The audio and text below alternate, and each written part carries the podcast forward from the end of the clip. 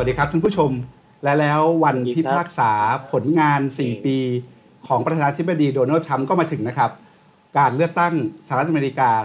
2020 วันนี้ตามนัดหมายไว้ล่วงหน้า 2 ปีนะครับ ผมอยู่กับ 2 แขกรับเชิญ ผู้ติดตามการเมืองอเมริกามาอย่างต่อเนื่องยาวนานนะครับ ศาสตราจารย์ดรธเนศอาพรสุวรรณและรองศาสตราจารย์ดรสิริพันธ์นกสวนสวัสดีครับสวัสดีครับอาจารย์สิริพันธ์สวัสดีอาจารย์ธเนศครับสวัสดีอาจารย์ธเนศสวัสดีท่านผู้ชมทางบ้านค่ะ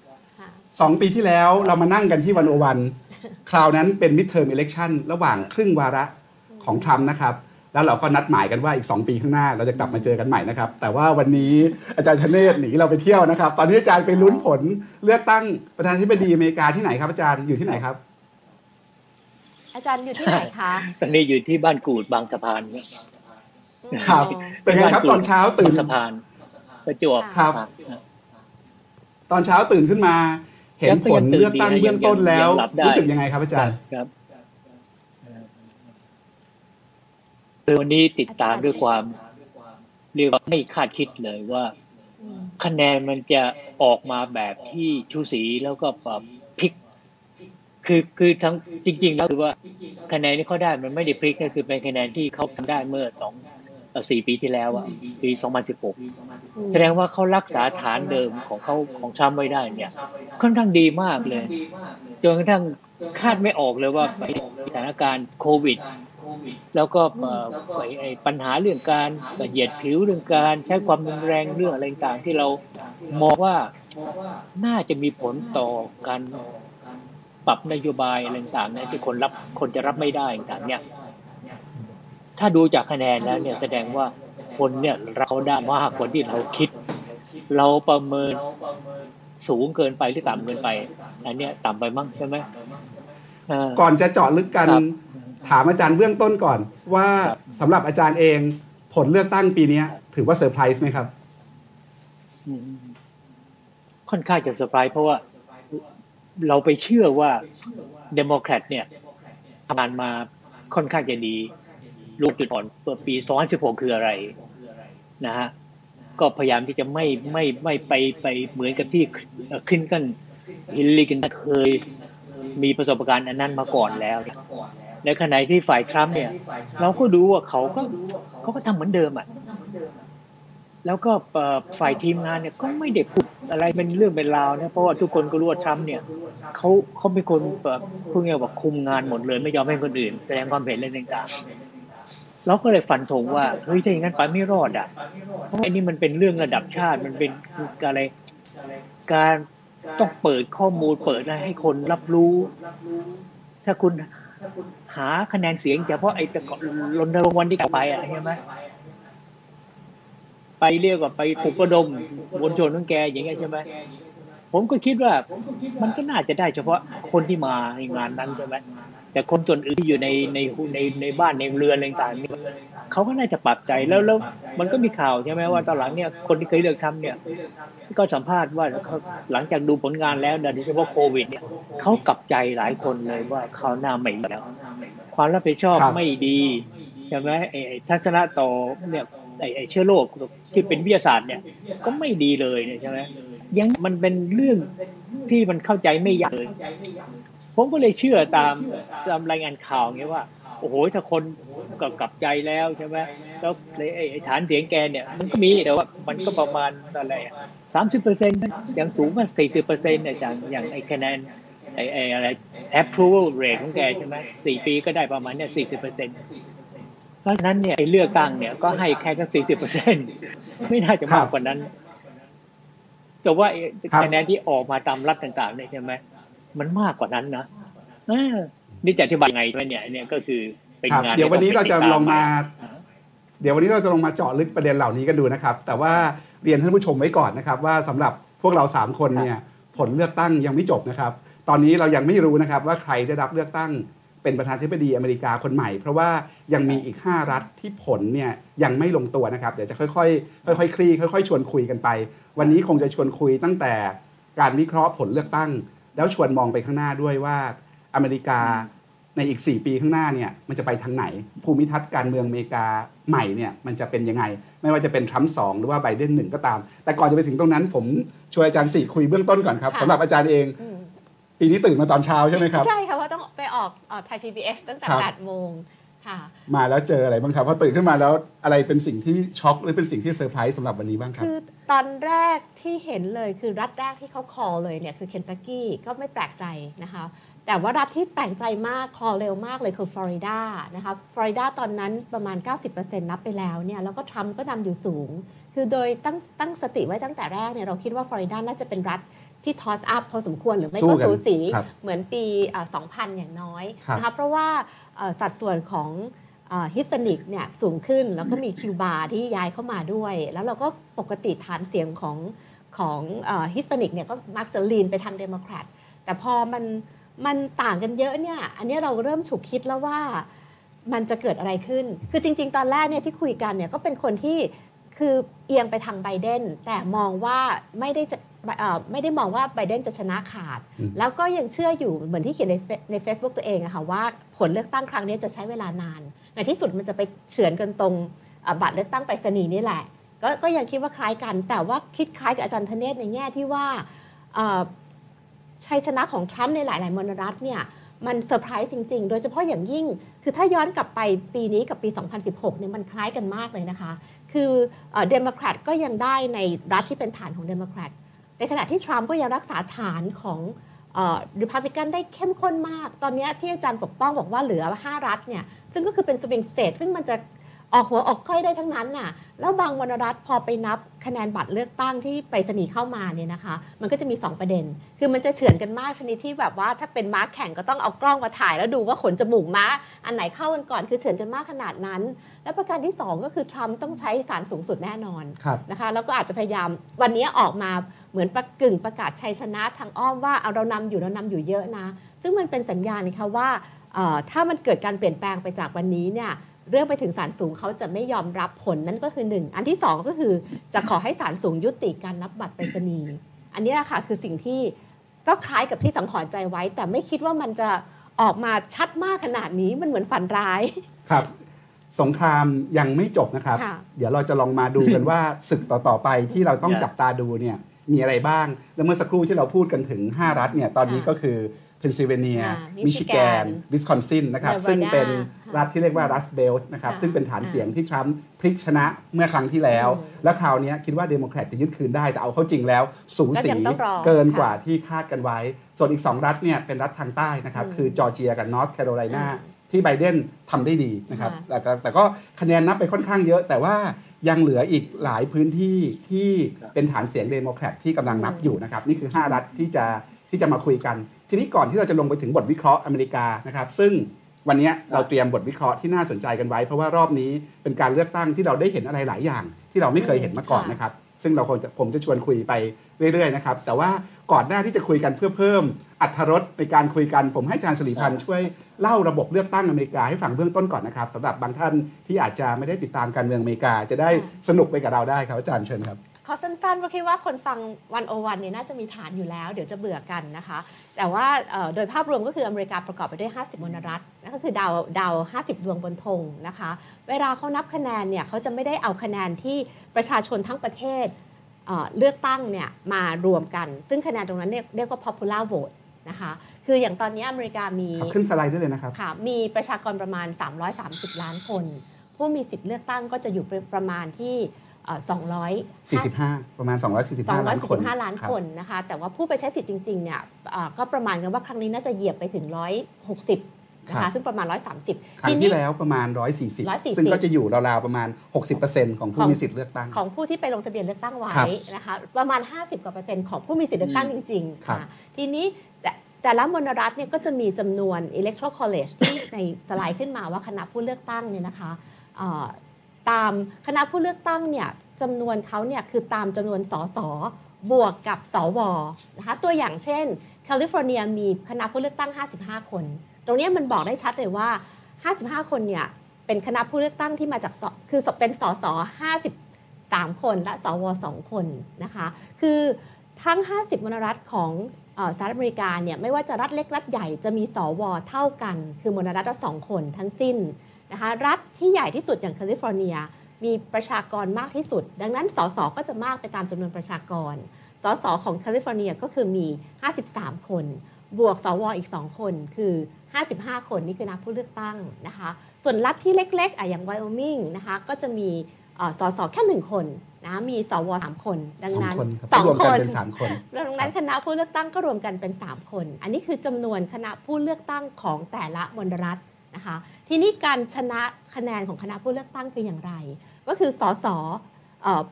สวเนี่ยจริงๆแล้วไม่เขาจะไม่ได้เป็นคณะผู้เลือกตั้ง คนที่จะเป็นคณะผู้เลือกตั้ง คือสมาชิกของพรรคในพื้นที่แล้วก็สมัครไป อันนี้ต้องแยกออกจากกัน แต่ผู้สมัครประธานาธิบดีที่จะชนะคณะผู้เลือกตั้งก็คือผู้สมัครที่ได้คะแนนเสียงมากที่สุดในมณรัฐนั้น ก็คือ popular vote ที่แยกกันนับในมณรัฐของตัวเอง คะแนนเสียงที่มากที่สุดเนี่ยไม่จำเป็นต้องเกินครึ่งด้วยนะคะ อย่างครั้งที่แล้วเนี่ยอันในมิชิแกนนะคะมิชิแกนเนี่ยทรัมป์ชนะเฮเลอรี่ไปแค่หมื่นคะแนน ต่างคนต่างได้ประมาณ 49เปอร์เซ็นต์เพราะมีแกรี่จอห์นสันซึ่งเป็นผู้สมัครคนที่ 3 ได้คะแนนอีกส่วนหนึ่งไปด้วย แต่คะแนน Electoral College ของมิชิแกนทั้งมณรัฐเนี่ยก็เป็นของทรัมป์ไปนะคะก็จะนับแบบนี้ไปทุกมณรัฐ จนผู้สมัครที่ได้คะแนนเสียงถึง 270 จากคณะผู้เลือกตั้งทั้งหมด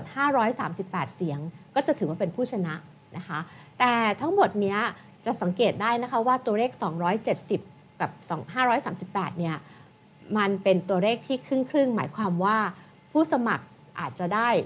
269 เท่ากับ 269 ก็เป็นไปได้เหมือนกันนะคะ ทีนี้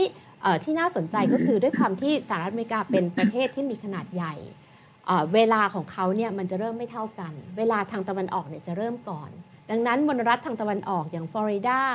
แมริแลนด์วอชิงตันดีซีนิวยอร์กเนี่ยก็จะนับคะแนนก่อน ปิดหีบเลือกตั้งก่อน นับคะแนนก่อน คะแนนก็จะค่อยๆ ไล่ไปจนถึงรัฐฝั่งตะวันตกคือแคลิฟอร์เนีย ซึ่งจะปิดหีบทีหลังนับคะแนนทีหลัง ดังนั้นเมื่อเช้าเนี่ยเราก็จะเห็นว่าคะแนนมันจะไล่มาจากทิศตะวันออกใช่ไหมคะ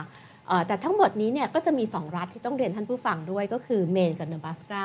ที่จะไม่ใช้คะแนน winner takes all ของ electoral college แต่จะแบ่งสัดส่วนนะคะคือแบ่งตามเขตอ่าเลือกตั้งนะคะครับซึ่งเอ่อตรงเนี้ยก็อาจจะไม่ได้เป็นตัวแปรใหญ่นัก เพราะว่าทั้งสองมณรัฐไม่ได้มีคณะผู้เลือกตั้งเยอะ แต่ตรงนี้เองโดยสรุปทั้งทั้งหมดเนี่ยนะคะมันก็จะทำให้เราจะเห็นว่า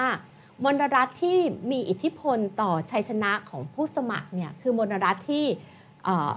ในที่สุดแล้วยังไม่ได้เป็นฐานเสียงของใคร นะคะอย่างเช่นที่เราเรียกกันว่าเป็น toss up states หรือ battleground state เนี่ยรัฐสมรภูมิเนี่ยนะคะตอนนี้รัฐตรงเนี้ยมันอยู่ที่ว่าใครจะได้คณะผู้เลือกตั้งทั้งหมดของแต่ละมณรัฐไป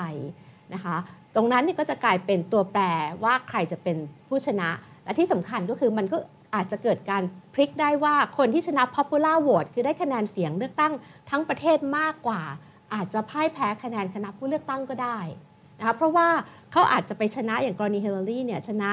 โดนัลด์ทรัมป์มากเกือบถึง 3 ล้านคะแนน เพราะว่าในมณรัฐที่เฮเลอรี่ชนะเนี่ยคือชนะด้วยสัดส่วนที่สูงมากเลยอย่างเช่น 70ต่อเอ่อ70 ต่อ 30 นะคะ 60 ต่อ 40 แต่ไปแพ้ในในระดับที่เป็น 49 ต่อ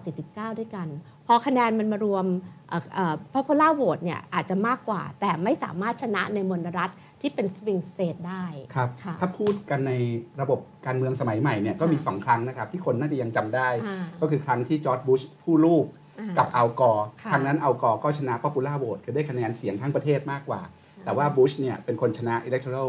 vote นะครับก็ได้เป็นประธานาธิบดีค่ะแล้วก็ครั้งที่แล้วที่คลินตันชนะทรัมป์ไปประมาณ 3 ล้านเสียงใช่แต่ว่าก็แพ้เลือกตั้งเหมือนกันค่ะครั้งนี้เนี่ยถ้าเกิดโดนัลด์ทรัมป์ชนะ ก็คาดกันว่า popular vote ของเขาก็จะน้อยกว่าไบเดนเหมือนกันนะครับ ทีนี้ผมชวนอาจารย์กับอาจารย์ธเนศไปต่อนิดนึงนะครับ เพื่อเพื่อเชฟประเด็นสำหรับการคุยกันไป ผมอยากให้ดูอะไรนิดหน่อยสำหรับการเลือกตั้งครั้งนี้เป็นยังไงนะครับ ไปที่สไลด์ต่อไปนะครับอืมครั้งนี้เนี่ยอืมคือรัฐต่างๆ 50 รัฐของอเมริกาเนี่ยบางรัฐก็จะถือว่าเป็นของตายของเดโมแครตอ่า บางรัฐก็เป็นของตายของริพับลิกันนะครับ แต่ว่ามันมีรัฐที่เรียกว่าเป็นรัฐ swing state ค่ะคือบางครั้งเขาไปเลือกเดโมแครตบ้างอืมบางการเลือกตั้งเป็นเลือกริพับลิกันบ้างอืมซึ่ง swing state เหล่านี้บางทีเราก็เรียกว่ารัฐสนามรบ หรือว่าค่ะรัฐสมรภูมินะครับค่ะรอบนี้ที่คนจับตาดูกันเยอะๆ ก็มีอยู่ประมาณเอ่อเจ็ดรัฐบ้าง 10 รัฐบ้างแล้วแต่ค่ะนะครับ ก็ฟลอริดา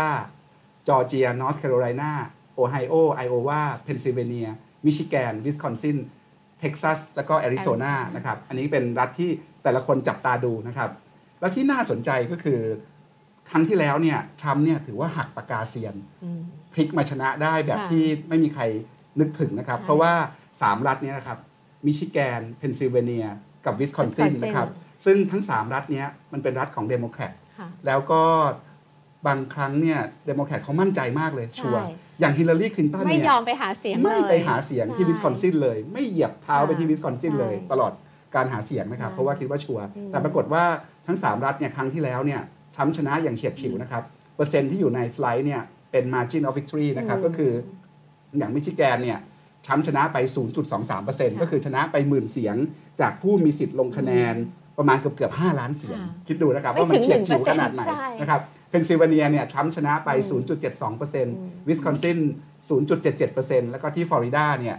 1.2%อันนี้เป็น 4 รัฐที่ใกล้เคียงที่สุด รอบเนี้ยคนก็มาดูว่าคราวเนี้เดโมแครตจะทวงพื้นที่คืนได้หรือไม่นะครับแล้วผลโพลก่อนหน้าวันเลือกตั้งเลยบอกว่ามีโอกาสสูง ที่จะทวงพื้นที่คืนใน 3 รัฐมิชิแกนเพนซิลเวเนียและวิสคอนซินส่วนฟลอริดาเนี่ยเอ่อใกล้เคียงนะครับแต่ปรากฏว่าฟลอริดาเนี่ยทรัมป์ชนะค่อนข้างพอไปแล้วค่อนข้างสบายระดับหนึ่งห่าห่างงห่างกว่าเดิมนะครับอืมถ้าผมดูตัวเลขไม่ผิดส่วน 3 รัฐเนี่ยทรัมป์ก็ได้คะแนนมากกว่าที่โพลชี้ไว้นะครับใช่แล้วนอกจากการเลือกตั้งประธานาธิบดีแล้วเนี่ย ในการเลือกตั้งครั้งนี้นะครับ วันนี้ยังมีการเลือกตั้งอีกหลายอย่างนะครับอ่าเรามีการเลือกตั้ง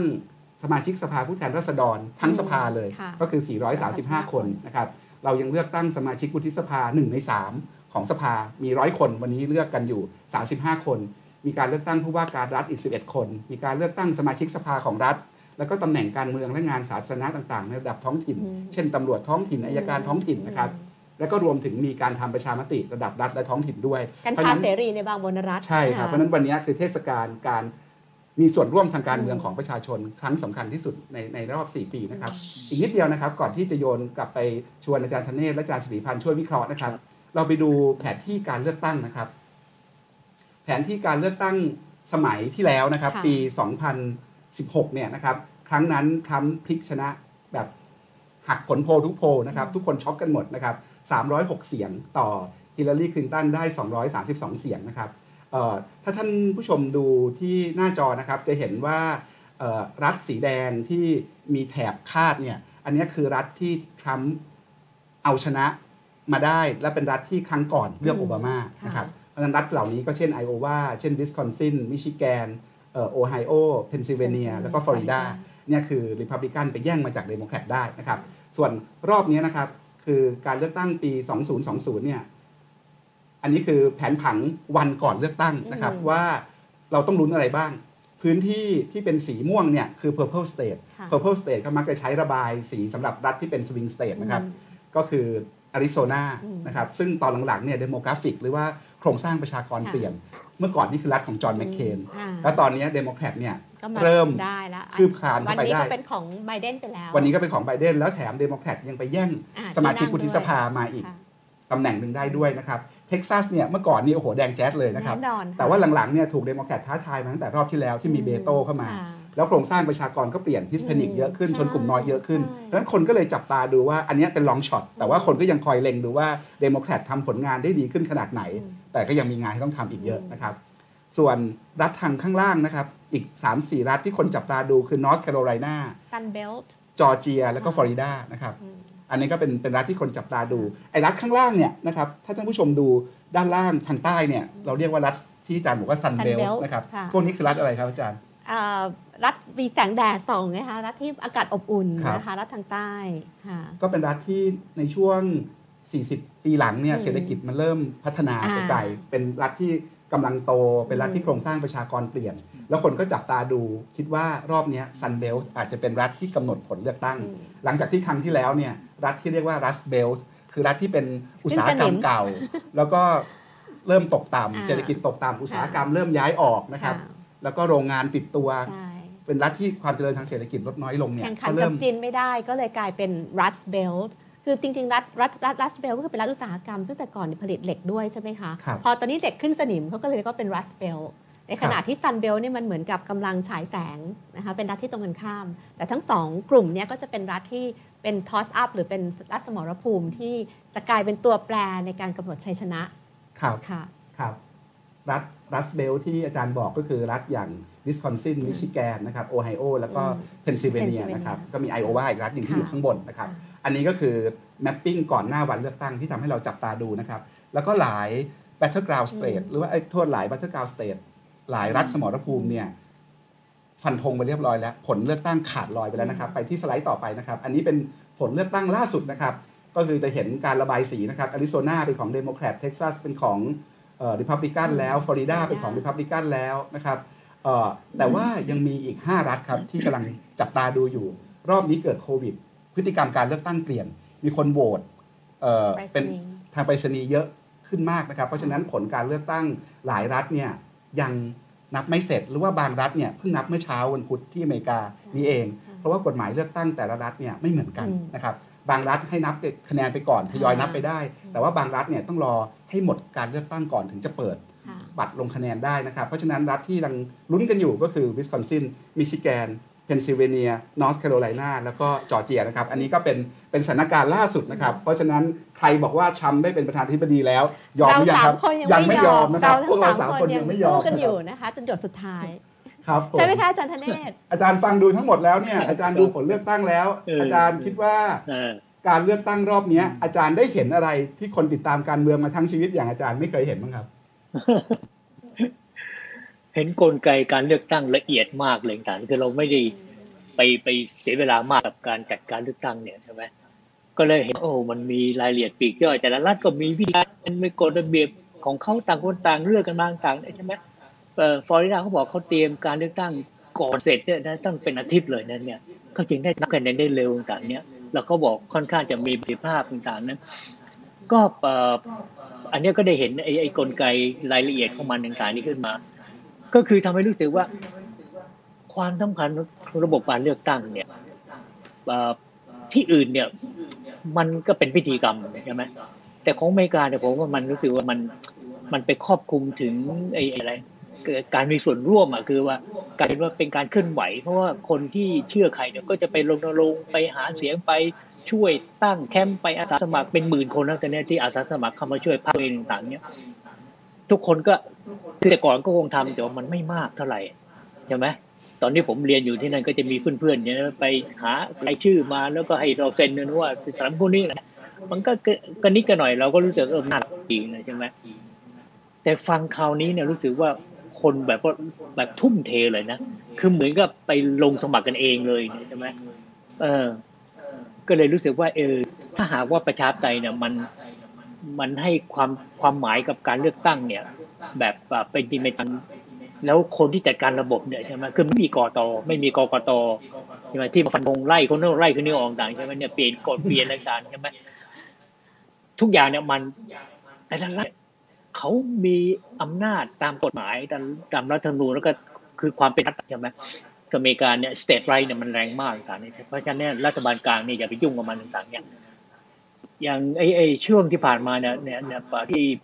เดี๋ยวพับด้วยกันไปฟ้องใช่ไหมฟ้องฟ้องศาลสหพันธ์ federal court เนี่ยเนี่ยเช่นเรื่องเรื่องแบบเพนซิลเวเนียเรื่องเท็กซัสไอ้ไอ้ไอ้ drive in มาไปโหวตต่างๆเนี่ยแสนสามหมื่นรายชื่อเนี่ย เออได้ฟูอย่างนี้ใช่ไหมบอกว่าไม่ได้ นี่ผิดระเบียบอะไรอย่างเงี้ยเนี่ยศาลก็บอกว่ามันเป็นความจำเป็นใช่ไหมก็ต้องให้เขาคุณจะให้ศาลบังคับให้มันบอกใช่ไม่ได้เนี่ย มันละเมิดอำนาจ เลือกตั้งของรัฐเนี่ยซึ่งมันเป็นพูดง่ายว่าความชอบธรรมของเขาเนี่ยมันศาลเนี่ยมันไม่มีหน้าที่เลยมันไปเป็นรถไปสั่งก็ไม่ได้เนี่ยทั้งทั้งที่ศาลหลายคนเนี่ยใช่ไหมก็เป็นคนที่ทำตั้งเพราะฉะนั้นเนี่ยเขาจึงหวังว่า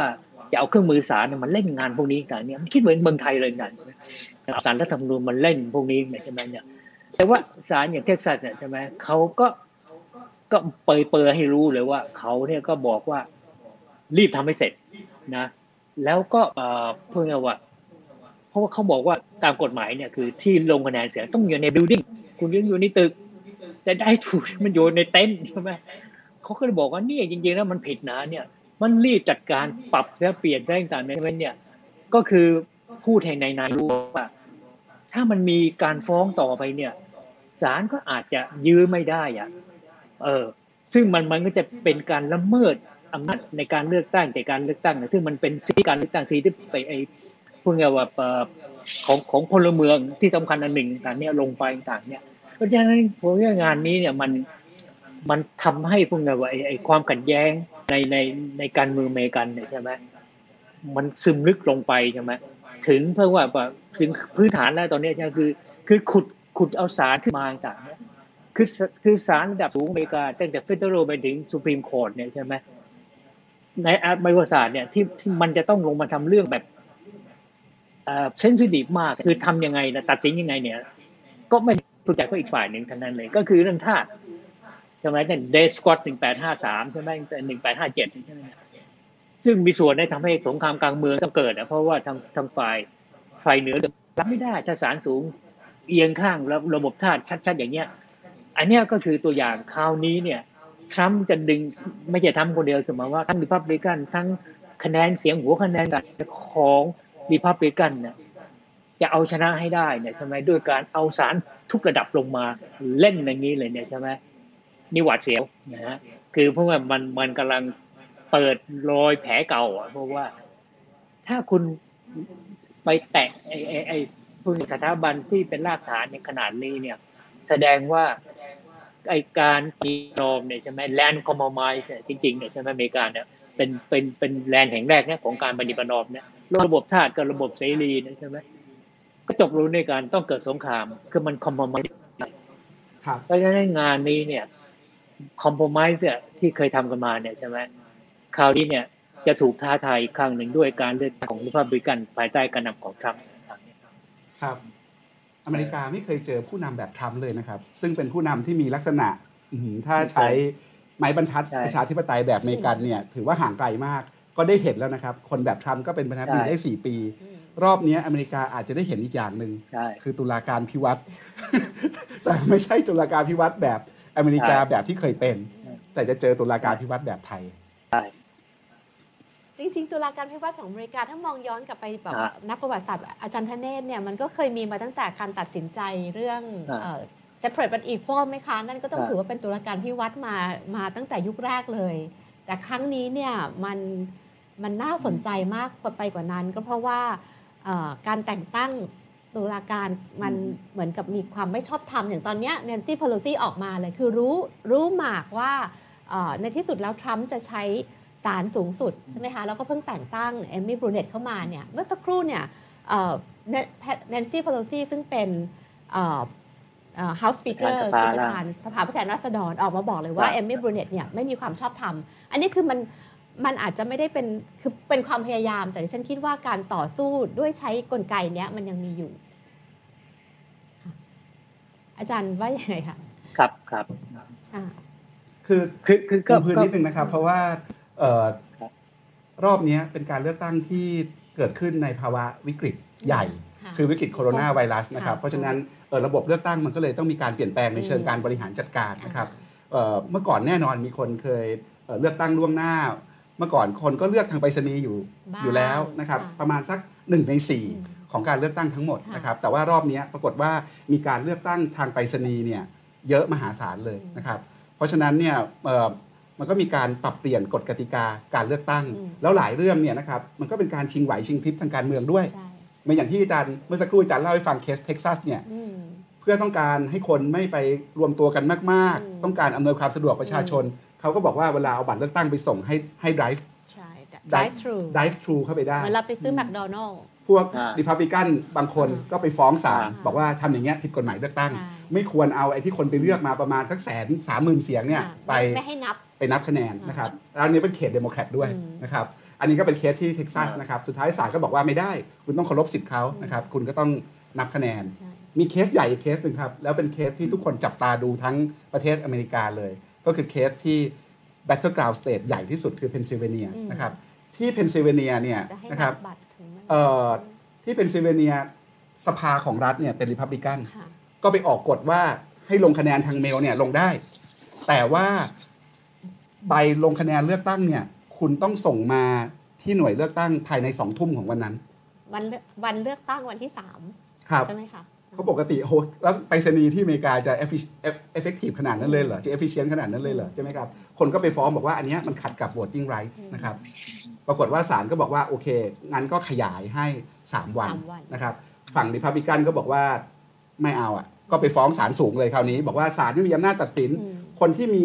มีอำนาจในการกำหนดว่าหลักการการเลือกตั้งกฎกติกาการเลือกตั้งควรจะเป็นยังไงเนี่ยควรจะเป็นสภาของรัฐ หรือควรจะเป็นศาลกันแน่อืมไอ้คดีอันเนี้ยก็ขึ้นไปสู่ศาลสูง เบื้องต้นศาลก็4ต่อ4นะครับเท่ากันนะครับเพราะตอนนี้ยังขาดไปอีกหนึ่งคนยังไม่ได้นะครับยังไม่ได้เข้ามาก็บอกว่าร่วมวินิจฉัยอ้าวให้เดินหน้าต่อไปอืมแต่ว่าในอนาคตอาจจะหยิบเคสเนี้ยมาพิจารณา เขาก็ให้คนที่เป็นคนบริหารจัดการการเลือกตั้งที่เพนซิลเวเนียเนี่ยนะครับเอ่อแยกไอ้บัตรที่มาหลัง หลังจากวันที่วันเลือกตั้งเอาไว้ต่างหากอีกทีหนึ่งไม่รู้จะเกิดอะไรขึ้นอืมทำไมเรื่องนี้มันสำคัญนะครับ เพราะว่าถ้าเกิดเราตามดูการเมืองอเมริกาจะเห็นนะครับว่าอืมตลอดระยะเวลา2อสเดือนที่ผ่านมาเนี่ยก่อนเลือกตั้ง พอทรัมป์รู้ว่าคะแนนตัวเองไม่ดีอืมแล้วทรัมป์รู้ว่ามีสิทธิ์เพียงทำเยอะนะครับทรัมป์ก็ออกมาบอกเลยว่าการเลือกตั้งครั้งเนี้ยอาจจะถูกโกงได้อืมเพราะว่าตัวเองต้องชนะแน่ถ้าไม่โกงถ้าเมื่อไหร่ที่ตัวเองแพ้แปลว่าโกงแล้วทรัมป์ก็ไปบอกว่า แล้วตัวเองโกงโกงจากอะไรใช่ทรัมป์ก็บอกว่าไอ้โกงจากไอ้ vote by mail นี่แหละอืม เพราะว่าทรัมป์เนี่ยชอบปราศรัยอ่ายุยุให้คนริพับลิกันเนี่ยออกไปเลือกตั้งกันเยอะๆ เอาตัวออกไปเลือกตั้ง แต่เดโมแครตเนี่ยบอกว่ามันเถิดเดี๋ยวมันเป็น super spreader เดี๋ยวมันมีมีปัญหาโควิดกันอยู่ ก็ให้โหวตกันล่วงหน้าเยอะๆ แล้วก็ vote by mail กันเยอะๆนะครับเดโมแครตก็บอกแบบนั้น เพราะฉะนั้นเนี่ยเอ่อทรัมป์ก็บอกว่าไอ้ vote by by mail เนี่ยเป็นต้นตอของการโกงกันได้อืมทรัมป์บอกว่ามีประโยคนึงผมผมเอ่อ สะใจมากเลยนะครับ วิธีคิดแบบทรัมป์เขาเรียกว่า election day ไม่ใช่ election week หรือ election month เขาบอกว่าวันเลือกตั้ง ไม่ใช่สัปดาห์เลือกตั้งอืมใช่เพราะฉะนั้นสิ่งที่ทรัมป์บอกคือนับคะแนนให้เสร็จภายในวันเลือกตั้งเลย แต่มันจะเป็นไปได้ยังไง เพราะว่าคน vote by mail เนี่ยเยอะมากๆนะครับ เพราะว่าก่อนวันลงคะแนนเลือกตั้งจริงเนี่ยมีคนที่ลงคะแนนแล้วรอบเนี้ย100ล้านคนนะครับ ครั้งก่อนมีคนเลือกตั้ง 140 ล้านคนนะครับอืมรอบเนี้ยที่โหวตล่วงหน้า และ vote by mail ทางไปรษณีย์เนี่ยมีคนลงคะแนนแล้วร้อยล้านคนประมาณ 2 ใน 3 ของการเลือกตั้งเมื่อปี 2016 นะครับ แล้วรอบเนี้ยคนที่ลงคะแนนล่วงหน้า แล้วคนที่ลงคะแนนทางไปรษณีย์เนี่ยส่วนใหญ่เป็นเดโมแครตเพราะฉะนั้นสิ่งที่ทรัมป์พยายามจะบอกคือ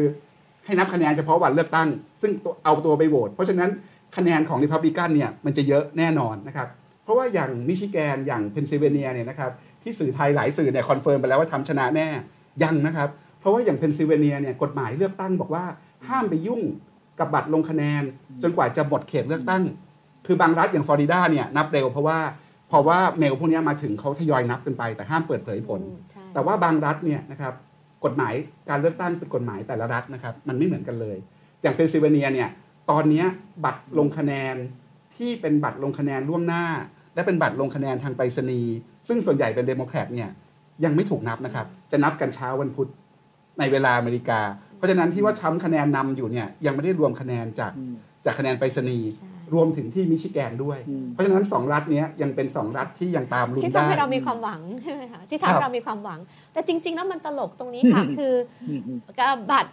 การเลือกตั้งล่วงหน้าโดยใช้บัตรไปรษณีย์เนี่ยมันทำกันอยู่แล้ว อย่างที่อาจารย์ปกป้องว่าอาจารย์ธเนศก็ว่าอย่างโดยเฉพาะอย่างยิ่งพวกอ่า คนอเมริกันที่อยู่ต่างประเทศ หรือพวกทหารที่ไปประจำฐานทัพในต่างประเทศทั้งหลาย ซึ่งเขาก็ใช้บัตรเลือกตั้งทางไปรษณีย์แล้วบางครั้งมันก็ส่งมาช้าอยู่แล้วเพียงแต่ครั้งนี้เนี่ยทรัมป์เนี่ยกลัวมากเพราะว่าเดโมแครตในประเทศจำนวนมากใช้บัตรเลือกตั้งทางไปรษณีย์แล้วดิฉันก็คิดว่ามันผูกพันอยู่กับเรื่องของสีผิวด้วย เพราะว่าคนผิวดำซึ่งเป็นฐานเสียงของเดโมแครตเนี่ยเอ่อมีจำนวนประชากรเยอะขึ้นประมาณ 13%ทั้งประเทศ แต่เป็นกลุ่มคนที่ออกมาใช้สิทธิ์เลือกตั้งครับไม่น้เข้าอยอะ โดยเฉพาะอย่างยิ่งในการเลือกตั้งปี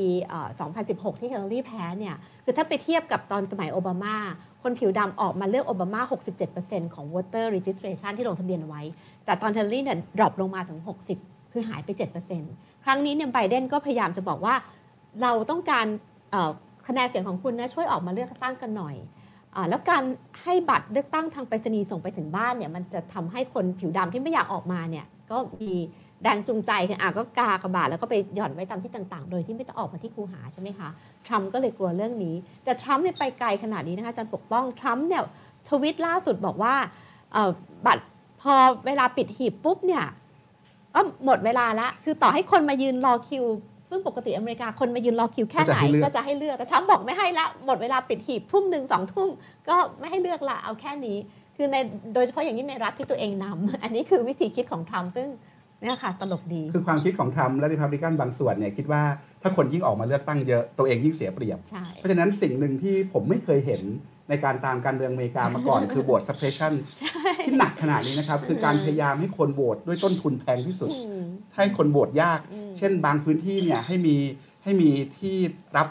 เอ่อบัตรเลือกตั้งเนี่ยบล็อกน้อยมากเลยใช่น้อยที่บางรัฐก็พยายามกีดกันโดยเฉต่างๆพาะนาเท็นากนะซัคสรับเนี่ยนะคะคือไม่ไม่ยอมให้มีที่หย่อนบัตร กระจายไปทั่วนะคะไปเฉพาะเจาะจงเฉพาะบางจุดอย่างเงี้ยนะคะ อันนี้ครับก็คือบท suppression ที่อาจารย์ปกป้องพูดถึง แต่ในอีกหลายรัฐเนี่ยเขาก็เปิดพื้นที่ให้กว้างขึ้น เช่นบางรัฐเนี่ยเมื่อก่อนถ้าจะโหวตล่วงหน้าเนี่ยคุณต้องแสดงเหตุผลอืมต้องชี้แจงเหตุผลใช่แต่ว่าผมคิดว่า 30 กว่ารัฐในรอบนี้เนี่ยเอาบัตรเลือกตั้งส่งมาให้ทางไปรษณีย์เลย เพราะฉะนั้นถ้าเกิดคุณไม่ไปโหวตในวันนั้นเนี่ยก็มีสิทธิ์ที่คุณจะสามารถที่คุณจะสามารถเอ่อโหวตแล้วก็ส่งทางไปรษณีย์กลับมาโดยที่ไม่จำเป็นต้องต้องชี้แจงเหตุผลอะไรนะครับใช่ ทำให้เป็นเรื่องปกติธรรมดา เพราะว่าอยู่ในในในในช่วงที่โควิดเกิดขึ้น เพราะฉะนั้นเราจะเห็นเราจะเห็นจังหวะชิงเหลี่ยมแบบนี้นะครับ ในประเทศอย่างอเมริกาที่เราคิดว่าการโหวตการเปลี่ยนถ่ายอำนาจโดยสันติเป็นเรื่องปกติธรรมดาผ่านการเลือกตั้ง แต่รอบเนี้ยเห็นทรัมป์พยายามสร้าง fake news หลายเรื่องเลยนะครับ เรื่องการโกงจากการ vote by mail แต่ว่าทรัมป์อาจจะลืมคิดไปว่าตัวเองก็ vote by mail เหมือนกันนะครับ มีคนไปบอกว่าที่ฟลอริดาเนี่ย ทรัมป์เนี่ยก็ไม่ได้ไปเลือกตั้งวันจริงนะ ก็ vote by mail เหมือนกัน ยังไม่เห็นจะเป็นไรเลยเมโลดีก็ไปหย่อนบัตรที่ฟลอริดาเมื่อวาน คือปรากฏการณ์ที่มันเกิดขึ้นตอนนี้ในสหรัฐอเมริกาเนี่ยพูดจริง ๆ มันเหมือนผู้นำประเทศโลกที่สามเพราะว่าพยายามไม่ไม่ส่งเสริมให้คนใช้สิทธิเลือกตั้งโดยง่าย ไม่ยืนยันหลักว่าบัตรเลือกตั้งที่ประชาชนได้หย่อนลงไปแล้ว หรือได้แสดงสิทธิ์ออกไปแล้วเนี่ยได้รับสิทธิอันชอบธรรมที่จะถูกนับทุกใบคือในที่สุดแล้วทรัมป์ก็จะใช้สารสูงเนี่ยบอกว่าบัตรเลือกตั้งจำนวนหนึ่งไม่ควรถูกนับ นะคะอันนี้เป็นปรากฏการณ์ที่ดิฉันมองว่าแปลกมากในประเทศที่เป็นต้นแบบประชาธิปไตยนะคะแล้วก็เนี่ยนี่คือผู้นำที่เอ่อเดี๋ยวเราคงต้องคุยกันตอนหลังนะครัคะบว่ามันสะท้อนอะไรกับการเมืองอเมริกาทุกวันนี้ครับผมผมนิดเดียวนะครับ ก่อนจะชวนอาจารย์ธเนศคุยต่อมันมีเอ่อตัวเลขล่าสุดที่ผมดูจากเอ่อเว็บไซต์นิวยอร์กไทมส์นะครับเอ่อมันมีหลายรัฐ 5 รัฐที่เราบอกว่ายังอยู่ในยังยังจับตาดูอยู่นะครับ ถ้าเกิดอาจารย์ดูที่เพนซิลเวเนียนะครับ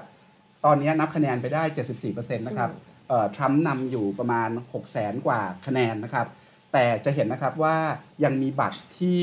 ยังไม่ได้นับอยู่อีกเกือบเกือบ2ล้านใบนะครับ ซึ่งจะเริ่มนับตั้งแต่วันพุธนะครับของที่อเมริกา ซึ่งคาดกันว่าเราอาจจะรู้ผลวันพฤหัสหรือวันศุกร์ด้วยซ้ำไปนะครับ ที่มิชิแกนนะครับจะเห็นว่าเอ่อคะแนนทรัมป์นำอยู่ประมาณ 2 0 0 0 0 0 คะแนน แต่ว่ายังมีบัตรที่คาดว่ายังไม่ได้นับอยู่อีกประมาณ 1.1 ล้านใบนะครับ ถ้าเกิดดูอย่างนอร์ h แคโรไลนานะครับนอร์ h แคโรไลนาเนี่ยปีนี้สูสีมาก ตอนนี้ทรัมป์นำอยู่ 1.4%นะครับนำอยู่ 76,000 คะแนน แต่ว่ายังมีบัตรเหลืออยู่ประมาณ 3 0 0 0 0ใบนะครับ แล้วก็นับกันไป 95%แต่ก็ยังมีโอกาสพลิกได้อยู่เหมือนกันนะครับ ที่จอร์เจียนับไปแล้ว 92%ทรัมป์นำอยู่ประมาณแสนคะแนนนะครับ แต่ว่ายังมีบัตร ที่รอการนับอยู่อีกประมาณ 4 0 0 0 0 0 ใบ แล้วใน 4 0 0 0 0 0 ใบนั้นเขาบอกว่าที่จอร์เจียเนี่ยอยู่ที่แอตแลนตาด้วย ซึ่งเป็นฐานเสียงหลักเป็นเขตเมืองที่เป็นฐานเสียงหลักของเดโมแครตเพราะฉะนั้นยังมีโอกาสที่จะเกิดการพลิกผลการเลือกตั้งได้ แล้วถ้าเกิดมันชนะแพ้กันใกล้คะแนนกันมากเนี่ยนะครับทรัมป์ก็คงต้องหาทางสุดท้ายก็คือ เอาเรื่องขึ้นไปที่ศาลสูง ซึ่งตอนนี้ริพับลิกันครองศาลสูงอยู่ เพราะว่าทรัมป์เพิ่งตั้งคนเข้าไป 3 คนจาก 9 คน ตอนนี้คะแนนศาลสูงถ้าเทียบ ฝั่งคอนเซอร์เวทีฟหรือนักนิยมเทียบกับฝั่งเสรีนิยมเนี่ยห่างกัน 6 ต่อ 3 เสียง เพราะฉะนั้นคนก็เลยจับตาดูว่าศาลจะตัดสินแบบแบบไหนนะครับ แบบเอาใจทรัมป์ที่เป็นคนตั้งหรือแบบไหนกันแน่ อันนี้เป็นเป็นเกมการเมืองแบบที่เราไม่เคยเจอกันมาก่อนนะครับอาจารย์ธเนศครับ คือคืออเมริกาก็เจอนะเพราะว่าศาลสูงจะเอาเอาอำนาจความชอบธรรมตรงไหนมาตัดสิน เพราะรัฐธรรมนูญก็ไม่ได้บอกไม่ได้ให้แน่และอำนาจอันเนี้ยแล้วมันไม่ใช่เป็นความขัดแย้งในตัวบทกฎหมายที่เพิ่งว่ามีส่วนเป็นเป็นผลจากรัฐธรรมนูญให้สิทธิ์หรือไม่ให้สิทธิ์ต่าง ๆ นั้นลงไป แต่อันนี้มันเป็นสิทธิการเลือกตั้งของประชาชนแล้วรัฐเป็นผู้ดูแลเป็นผู้จัดการเท่านั้นเอง มันไม่ใช่เป็นการขัดแย้งกฎหมายนะฮะคดีอาญาหรือคดีแรงต่างซึ่งศาลสูงก็ไม่เกี่ยวอยู่แล้วผู้จัดการระดับ รัฐกันได้แบบเนี้ย เพราะฉะนั้นไอ้ไอตอนที่เอาโกขึ้นศาลสูงเนี่ย แล้วตัดสินเนี่ยไอ้คำไอ้คำวินิจฉัยเนี่ยใช่ไหมของของฝ่ายที่เสียงข้างมากนั้นใช่ไหมมันก็สี่สามหรืออะไรทำนองนี้ใช่ไหมก็มีคนไม่เห็นด้วยและคนเสียงข้างมากเอาให้ได้เนี่ย ในส่วนเห็นด้วยเนี่ยใช่ไหมก็จะรอเบิร์ตอยู่ด้วยใช่ไหมเนี่ยก็ยังบอกว่าการตัดสินคดีนี้เนี่ย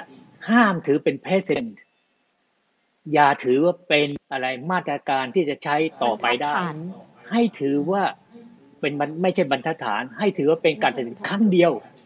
เฉพาะเฉพาะเรื่องนี้เพราะมันมีเหตุเฉพาะอันจำเป็นเท่านั้นเอง แล้วเขาไม่ได้ตัดสินในเรื่องอะไรแค่ว่าไม่ไม่ให้นับ ไม่ได้ตัดสินว่าผิดหรือถูกเลยนะ เพียงแต่ว่าเอ่อไอสารสารสารระดับรัฐมันบอกไม่มาให้นับใช่ไหม ก็โอเค ก็ดีแล้วก็ไม่นับใช่ไหมเพราะว่ามันจะต้องไปลื้อเปิดกล่องเปิดต่างๆคือมันมันก็คงจะวุ่นวายมีต่างๆ เพราะฉะนั้นเนี่ยในระดับนี้เนี่ยสามารถที่จะคลี่คลายด้วยการให้มันดำเนินกันไปเลยใช่ไหมเท่าที่นับได้นะใช่ไหมคะแนนมันก็ออกมาว่าการขอเขาแพ้ห้าห้าพันคะแนนต่างๆ เนี่ยก็คือให้จบเรื่องเอางี้ดีกว่าหมายความว่า เพราะฉะนั้นเนี่ยทุกฝ่ายที่ทำเนี่ยแม้กระทั่งที่ปรึกษาของรัฐบริกันเนี่ย อรู้ว่าทางฝ่ายทางฝ่ายบุชเนี่ยใช่ไหมจะให้ขึ้นเรื่องขึ้นศาลเนี่ย ก็มีคนแนะนำบูสตอนนั้นบอกว่า อย่าทำทำอย่างนี้เนี่ย มันเสียมารยาททางการเมือง เพราะมันมันไม่ที่เรื่อง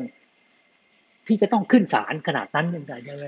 มันเป็นการเอาชนะแบบแบบแบบไม่ไม่ไม่ไว้หน้ากันต่างๆซึ่งมันมันมันไม่มีประโยชน์ใช่ไหมอันนั้นมันเริ่มมันเริ่ม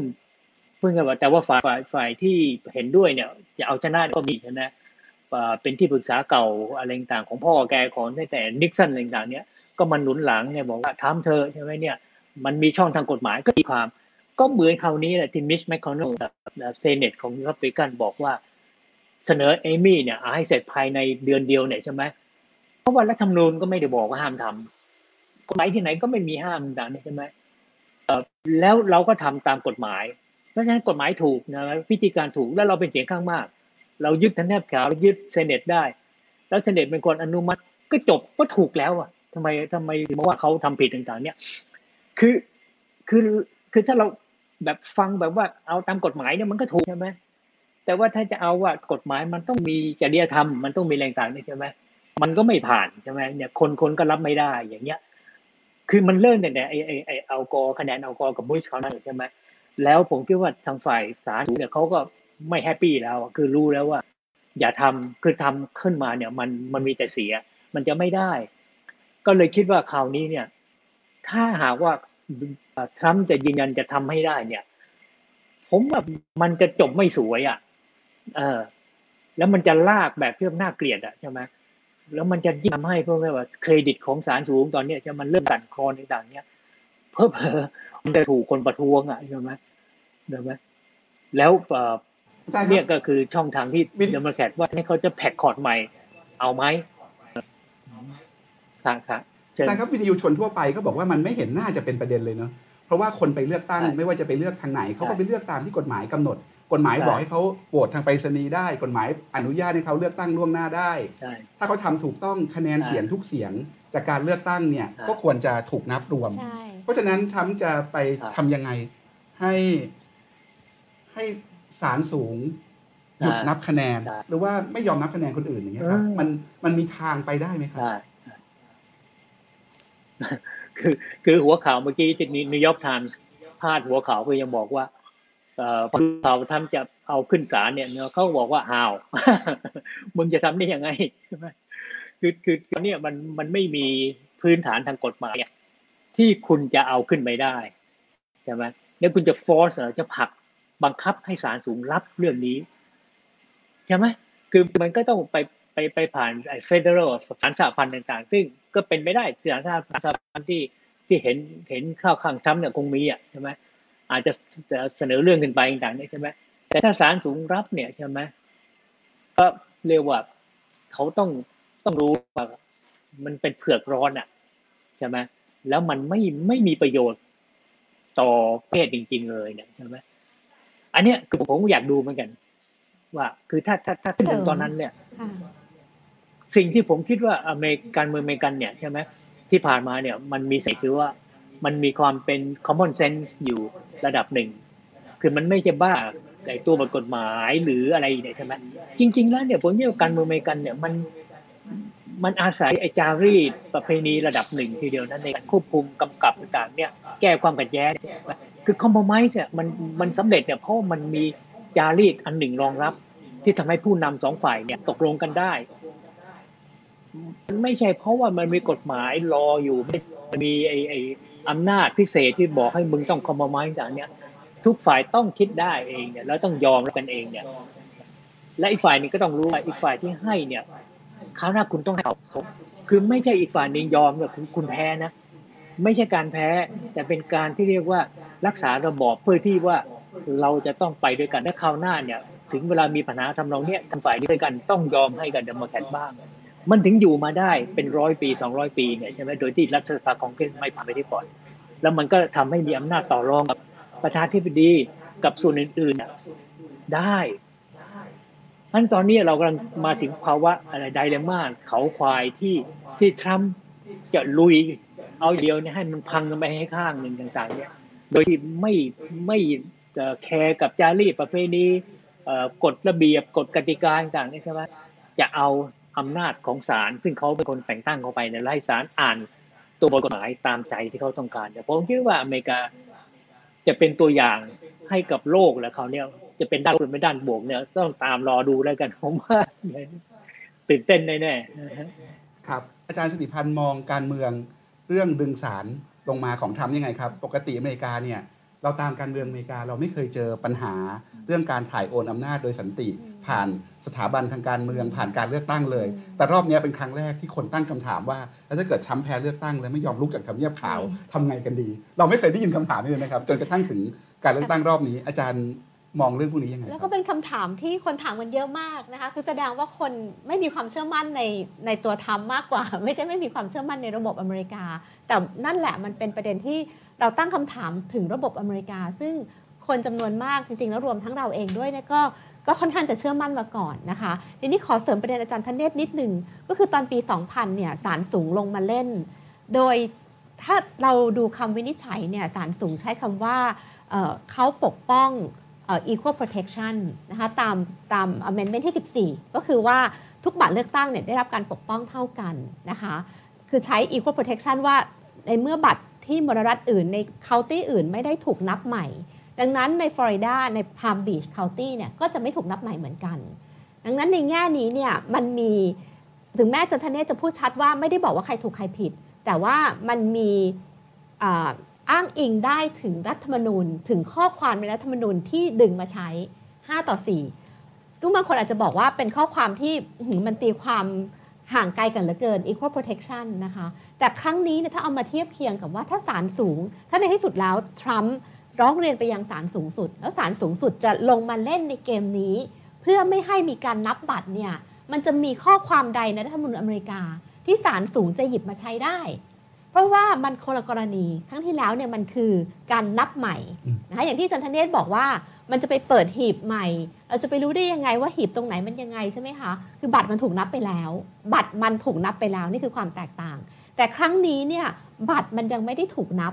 คนได้หย่อนบัตรไปแล้ว บัตรทุกบัตรเรียกร้องว่าช่วยนับหนูหน่อยหนูอยากถูกนับถูกไหมคะ ดังนั้นศาลสูงสุดจะเอาประเด็นอะไรมาบอกว่าบัตรเหล่านี้ไม่สมควรได้รับการถูกนับ อันนี้นี่ฉันคิดว่า ศาลสูงสุดเนี่ยต่อให้ถูกแต่งตั้งมาโดยทรัมป์สามคนหลังเนี่ยนะคะคือเอมมี่คือกอซัสคือคาวานอเนี่ยก็ต้องคิดหนักว่าคุณจะยอมพังระบบ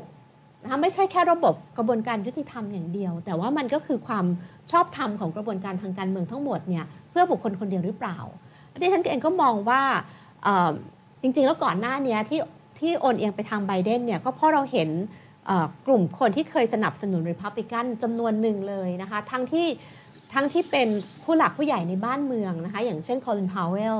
หรือภรรยาของ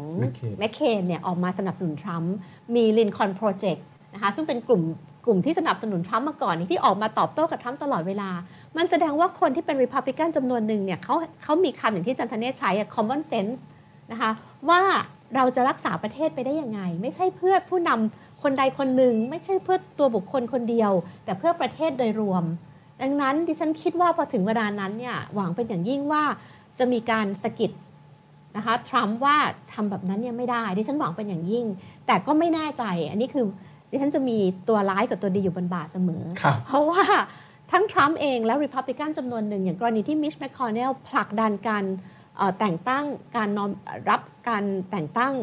แอมมี่โบรเนตภายในเวลาหนึ่งเดือนคือ 8 วันก่อนการเลือกตั้งเนี่ยดิฉันคิดว่าก็เป็นการกระทำที่ไม่สง่างาม ถามว่ามันผิดกฎหมายตรงไหนไหมแน่นอนมันไม่ผิด แต่ว่ามันไม่สง่างาม และที่ผ่านมาที่รอบบอบประชาธิปไตยของอเมริกามันซัสเตนมันดำรงคงไว้ได้ 200 กว่าปีเนี่ยก็เพราะว่าเขารักษาความสง่างามมาทั้งสองฝ่ายนะคะปี 2000 นั่นก็คือสิ่งที่เอากอทำให้ดูแล้วว่า เขาไม่ท้าทายเพื่อรักษาระบอบเอาไว้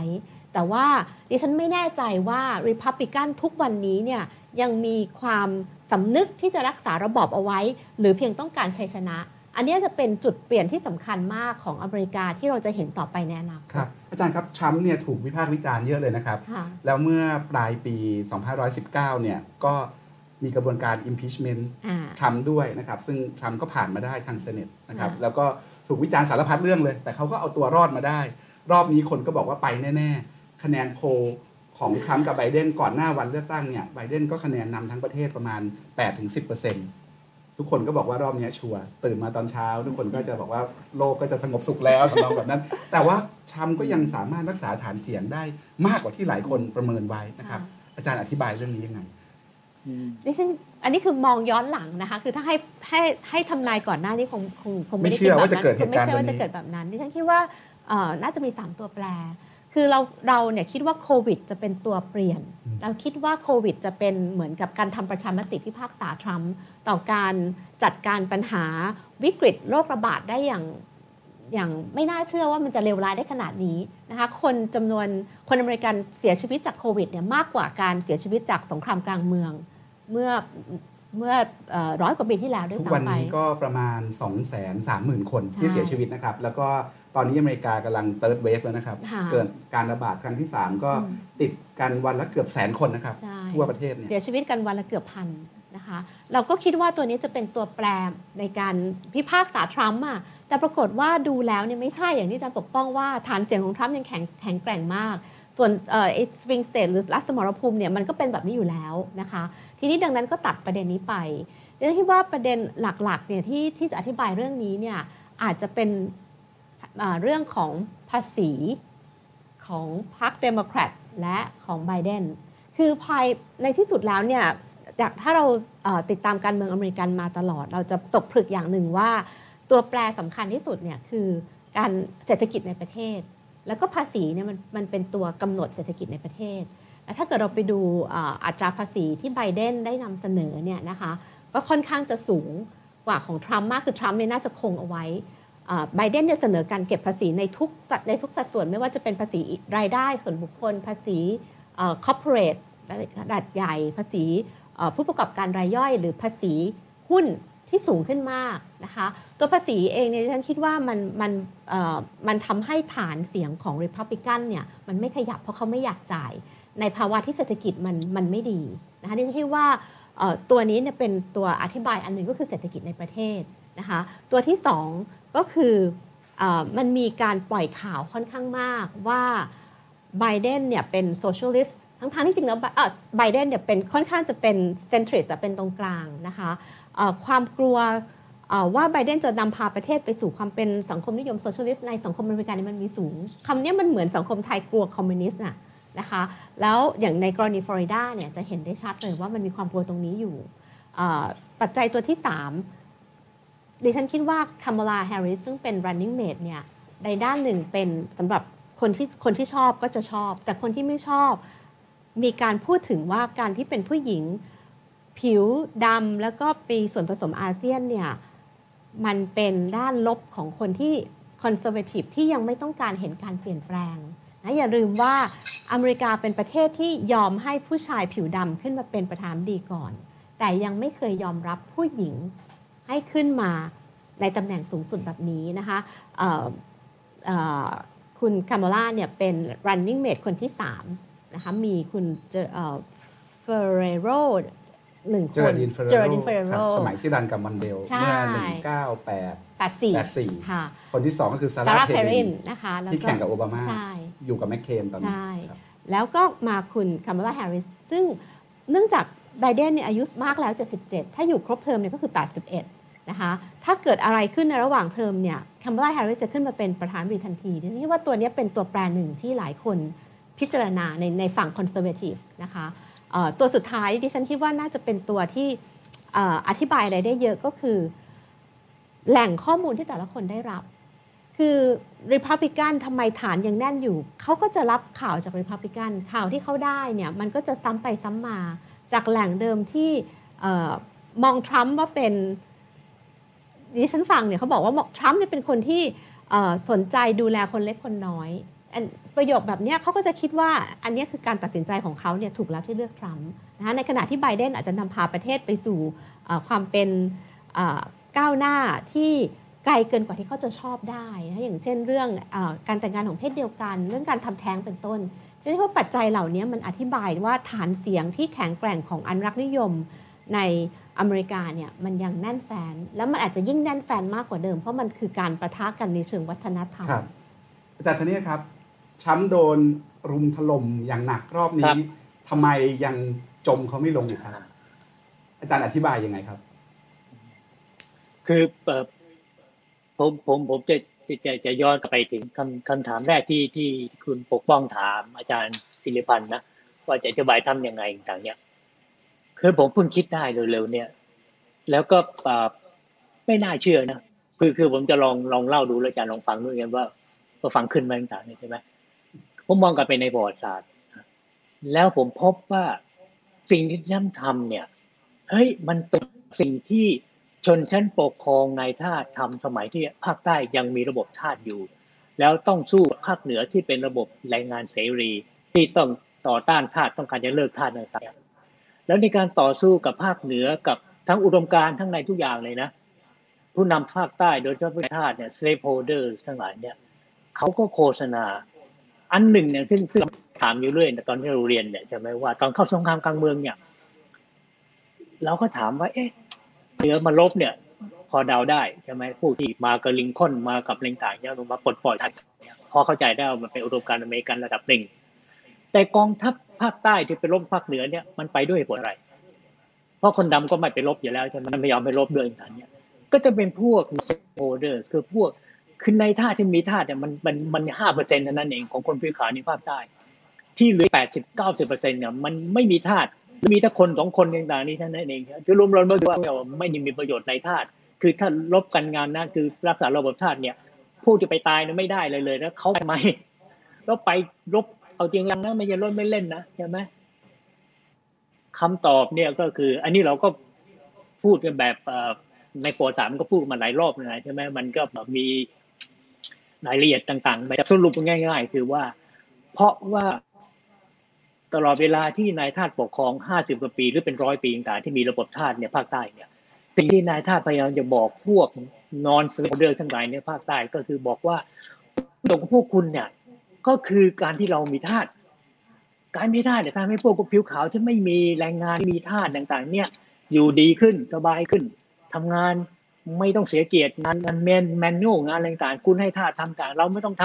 ำใช่ไหมปลุกระดมในความเชื่อมันเนี่ยคือคือความเป็นคนขาวเนี่ยมีมีความได้เปรียบมีศักดิ์ศรีแล้วตั้งเอ่อไว้เอ่อ civilization ภาคเหนือภาคใต้เนี่ยขึ้นมา ภาคเหนือไม่มีนะ civilization ของของคนภาคเหนือเนี่ย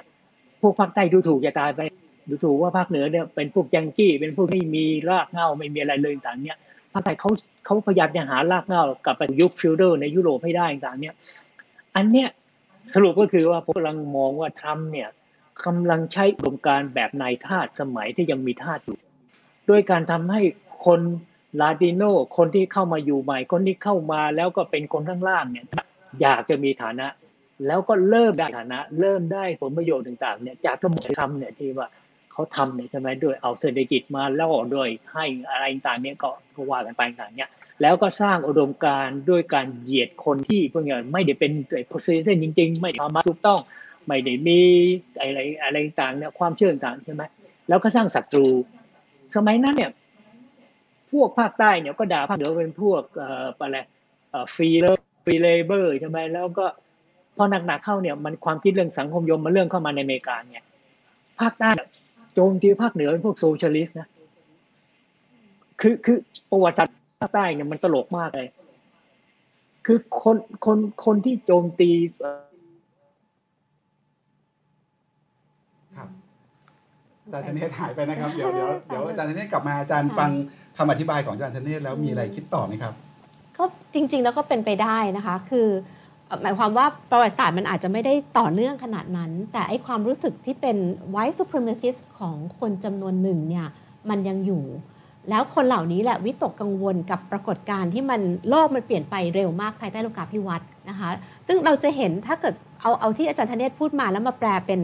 ปรากฏการณ์จริงๆเนี่ยครั้งนี้เราจะเห็นกลุ่มอย่าง white supremacist ทุกคนขาวที่มองว่าเขาคือคนที่เหนือกว่าดีกว่า แล้วเขาอยากคงรักษาสภาพเดิมเอาไว้ เราจะเห็นกลุ่มเหล่านี้ในทุกวันนี้มันแยกออกมาเป็นเต็มไปหมดเลยอย่างกลุ่ม Proud Boys ที่ทรัมป์พูดตอนดีเบตใช่ไหมคะกลุ่ม Patriot Prayer กลุ่มคิวานันอะไรเต็มไปหมดเลย แล้วกลุ่มคนเหล่านี้ก็ออกมาแสดงให้เห็นถึงพลังของเขาอะในในลักษณะที่อุกอาจ แล้วก็ไม่เคารพกฎหมายด้วยอย่างในมิชิแกนเนี่ยมีการขู่ว่าจะลักพาตัวก v e r n o r ไป มีการถืออาวุธปืนอยู่ในหน่วยเลือกตั้งใกล้ ๆ มีการเอารถไปไล่ตามรถของไบเดนอย่างเงี้ยนะคะ คือลักษณะแบบนี้มันเหมือนถ้าฟังที่อาจารย์ธเนศพูดก็คือเหมือนย้อนกลับไปเมื่อก่อนสงครามกลางเมือง แล้วก็ความความขัดแย้งในเชิงอุดมการความคิดจุดยืน ที่มันเป็นการรักษาไว้ซึ่งอเมริกันในฝันของพวกเขาเนี่ยมันกลับมา และที่ฉันเองก็ยังกลัวเลยนะคะว่า ไม่ว่าใครจะชนะก็ตามเนี่ยสงครามกลางเมืองย่อยๆ ในมณรัฐมันจะประทุขึ้นมาได้ ครับรอบนี้อาจารย์ดูผลเลือกตั้งที่ยังไม่ยุติเนี่ย แต่เท่าที่เห็นเนี่ยเห็นอะไรที่น่าสนใจบ้างครับ อาจารย์เห็นแลนด์สเคปการเมืองอเมริกาเปลี่ยนไปยังไง เพราะว่าทุกการเลือกตั้งเราก็จะบอกว่าเอาอย่างเช่น คนขาว โดยเฉพาะคนขาวที่ไม่ได้จบปริญญาตรีก็จะเลือกทรัมป์ถ้าเป็นคนดำเลือกเดโมแครตใช่ไหมครับ ลาติโนเมื่อก่อนเลือกเดโมแครตรอบนี้เราพูดกันถึงมีกลุ่ม conservative ลาติโนขึ้นมานะครับก็คือกลุ่มที่อาจจะอพยพมาจากคิวบาที่เกลียดกลัว socialist แล้วก็เป็นปัจจัยที่ทำให้ทรัมป์ชนะเลือกตั้งที่ฟลอริดาได้อะไรเงี้ยรอบนี้มันเห็นกลุ่มอะไรที่น่าสนใจ หรือว่ามันเห็นการเปลี่ยนแปลงฐานเสียงของทั้งริพับลิกันและเดโมแครตยังไงบ้างโดยกว้างๆเนี่ยฉันคิดว่ายังยังดูจะคงเดิมนะคะ ก็คืออคนผิวดำก็ยังเลือก Republic เอ่อ Democrat นะคะ แล้วก็ผิวขาว ชายผิวขาว ไม่จบปริญญาตรีอยู่ในเมืองที่เป็น rural ที่เราเห็นออกมาที่เป็นพวก redneck อะไรอย่างเงี้ยก็ยังเป็นฐานเสียงหลักของ Republican แต่ถ้าตัวตัวแปรที่เราเคยคุยกันเอาไว้ที่เรามองก็คือตัว Hispanic ซึ่งตอนนี้กลุ่มประชากร Hispanic เพิ่มขึ้นมาเท่ากับคนดำประมาณ 13%แล้วมีแนวโน้มที่จะเพิ่มมากขึ้นเรื่อยๆด้วยนะคะเพราะว่ากลุ่มนี้เป็นกลุ่มที่ส่วนใหญ่นับถือแคทอลิก แล้วพวกนี้ก็จะไม่นิไม่นิยมคุมกำเนิดหรือทำแท้ง ดังนั้นอัตราการเพิ่มหมู่ประชากรกลุ่มนี้จะสูงขึ้นนะแต่กลุ่มนี้เนี่ยเดิมคืออาจจะเคยเป็นฐานเดโมแครตแต่ต้องไปดูว่าอยู่รัฐไหน แล้วก็จะเป็นกลุ่มที่จะสวิงได้มากกว่ากลุ่มคนผิวดำคือ 88%ของคนผิวดำเนี่ยเลือกเลือกเดโมแครตไม่ค่อยเปลี่ยน แต่ฮิสแปนิกเนี่ยจะเปลี่ยน แต่ดิฉันเท่าที่ฟังครั้งนี้เนี่ย กลุ่มที่น่าสนใจมากเลยก็คือกลุ่มผู้หญิงที่มีการศึกษาคือเป็น college white women กลุ่มนี้เนี่ยครั้งนี้เลือกทรัมป์ค่ะทำไมครับ ดิฉันยังให้คำตอบไม่ได้ แต่ว่าเพิ่งเห็นว่าเห็นล่าสุดเนี่ยมีมีบางช่องที่เขาทdemographic ตรงนี้มานะคะถ้าให้ให้เดาเนี่ยดิฉันคิดว่าคือปกติเนี่ย ผู้หญิงมักจะ lean เดโมแครตมากกว่าริพับลิกันนะคะโดยโดยภาพรวมแต่ไม่มากไม่มากเท่าอาจารย์ธเนศกลับมา แต่ว่าแต่ว่าถ้าถ้าให้ดิฉันประเมินเนี่ยดิฉันก็กลับไปกลับไปยังประเด็นเรื่องความเป็น conservative ที่มันเป็นรากเหง้าหลักๆ ของสังคมอเมริกัน ก็คือที่ผ่านมาเนี่ยอเมริกันภายใต้ไบเดนภายใต้โอบามาเนี่ยมีความซ้ายขึ้นนะคะอย่างเช่นเรื่อง abortion rights นะแล้วโดยเฉพาะอย่างยิ่งเรื่อง gay right marriage LGBTQ ที่แต่งงานได้ ดิฉันไปอเมริกามาสองครั้งเมื่อเมื่อก่อนหน้านี้เนี่ยดิฉันเห็นความท้าทายของหลาย ๆมลรัฐที่เป็น conservative ที่ไม่ยอมรับสิทธิการแต่งงานของเพศเดียวกันนะคะถึงแม้ว่าศาลสูงจะวินิจฉัยออกมาแล้วในปี 2015 แต่ว่ามันมีปฏิกิริยาก็คือ โอเค คุณมีสิทธิ์แต่งงาน แต่ด้วยความเชื่อทางศาสนาของฉัน ฉันก็มีสิทธิ์ที่จะไม่ให้บริการกับคุณได้ สมมุติที่ฉันเป็นเจ้าหน้าที่เสมียนที่รับจดแต่งงาน ดิฉันก็อ้างว่าดิฉันนับถือ evangelical ดิฉันเป็น Catholic ดิฉันไม่เห็นด้วยกับการที่เพศเดียวกันจะแต่งงานดิฉันปฏิเสธที่จะให้บริการคุณนะแล้วศาลสูงสุดเนี่ยก็มีคำวินิจฉัยเรื่องหนึ่งก็คือชายรักชายไปขอไปแต่งงานจะจัดงาน ไปให้บริษัททำเค้กให้ร้านทำเค้กปฏิเสธที่จะทำให้บอกว่า เขาเป็นเขานับถือศาสนา ศาสนาเขาไม่เห็นด้วยกับการแต่งงานเพศเดียวกันศาลสูงสุดกับคำวินิจฉัยของศาลชั้นต้นและศาลอุทธรณ์ให้ร้านเค้กเนี่ยชนะ ไม่ต้องจ่ายค่าชดเชย ด้วยการเคารพสิทธิ์ของการนับถือศาสนา และดิฉันคิดว่ากลุ่มนี้เป็นกลุ่มที่จะมามีอิทธิพลเพิ่มมากขึ้นนะคะแล้วก็จะเป็นตัวแปรในการเกิดสงครามยุคใหม่อะเป็น cultural war ยุคใหม่ และนั่นคือเหตุผลหนึ่งที่ทรัมป์แต่งตั้ง คุณเอมี่แบร์เรตต์มาเป็นศาลสูงสุดด้วยในตัวนี้คือ demographic ใช่ demographic ที่เปลี่ยนไปครับตัวฐานเสียงลาตินนี่น่าสนใจ เพราะว่าตอนนี้จำนวนก็มากขึ้นเรื่อยๆ แล้วก็เอาเข้าจริงเนี่ย loyal กับเดโมแครตน้อยกว่าที่คิดนะครับ ตัวคลินตันเองเมื่อก่อนได้เสียงจากลาตินเนี่ยประมาณสักหกสิบเปอร์เซ็นต์แต่ว่าไบเดนเนี่ยได้ประมาณสักห้าสิบเปอร์เซ็นต์แล้วช่วงก่อนเลือกตั้งไม่กี่วันคนก็วิจารณ์ว่าไบเดนเนี่ย เข้าหาคนกลุ่มลาตินน้อยกว่าที่ควรจะเป็นช้ากว่าที่ควรจะเป็น โดยเฉพาะในฟลอริดาเอง ซึ่งจริง ๆ แล้วฮิลลารีน่าจะลงมาช่วย คือฮิลลารีเนี่ยอาจจะรู้สึกว่าเขาจะเป็นตัวฉุดมากก็เลยไม่ช่วยนะคะคือไม่ได้แบบอยากจะทิ้งในขณะที่โอบามาเนี่ยหาเสียงเหมือนกับเป็นตัวเองเลย แต่ว่าในฟลอริดาเนี่ยจริง ๆ แล้วมันเถียงกันเรื่องนี้เยอะมากว่าฮิสปานิกในฟลอริดาจริง ๆ แล้วจะเลือกใคร แต่กลุ่มนี้เป็นกลุ่มที่เคยเป็นฐานเสียงให้ฮิลลารีนะคะเมื่อปี 2016 แต่ครั้งนี้เนี่ยไม่ได้มา ตัวทรัมป์ก็น่าสนใจครับ ผมเคยคุยกับอาจารย์ธเนศไว้เมื่อก่อนบอกว่าทรัมป์เนี่ยเป็นประธานที่ปดีประเภทที่เราไม่เคยเห็นอย่างหนึ่งคือ ตั้งแต่วันแรกที่เขาเข้ารับตำแหน่งเนี่ย จนถึงวันนี้เขาไม่เคยหยุดหาเสียงเลย คือเป็นคนที่หาเสียงตั้งแต่ก่อนเป็นประธานที่ปดี แล้วก็ระหว่างเป็นประธานที่ปดีแล้วก็หลัง คือไม่รู้ว่าทำงานมากน้อยขนาดไหน แต่ว่าเขาจะออกแรลลี่ตลอด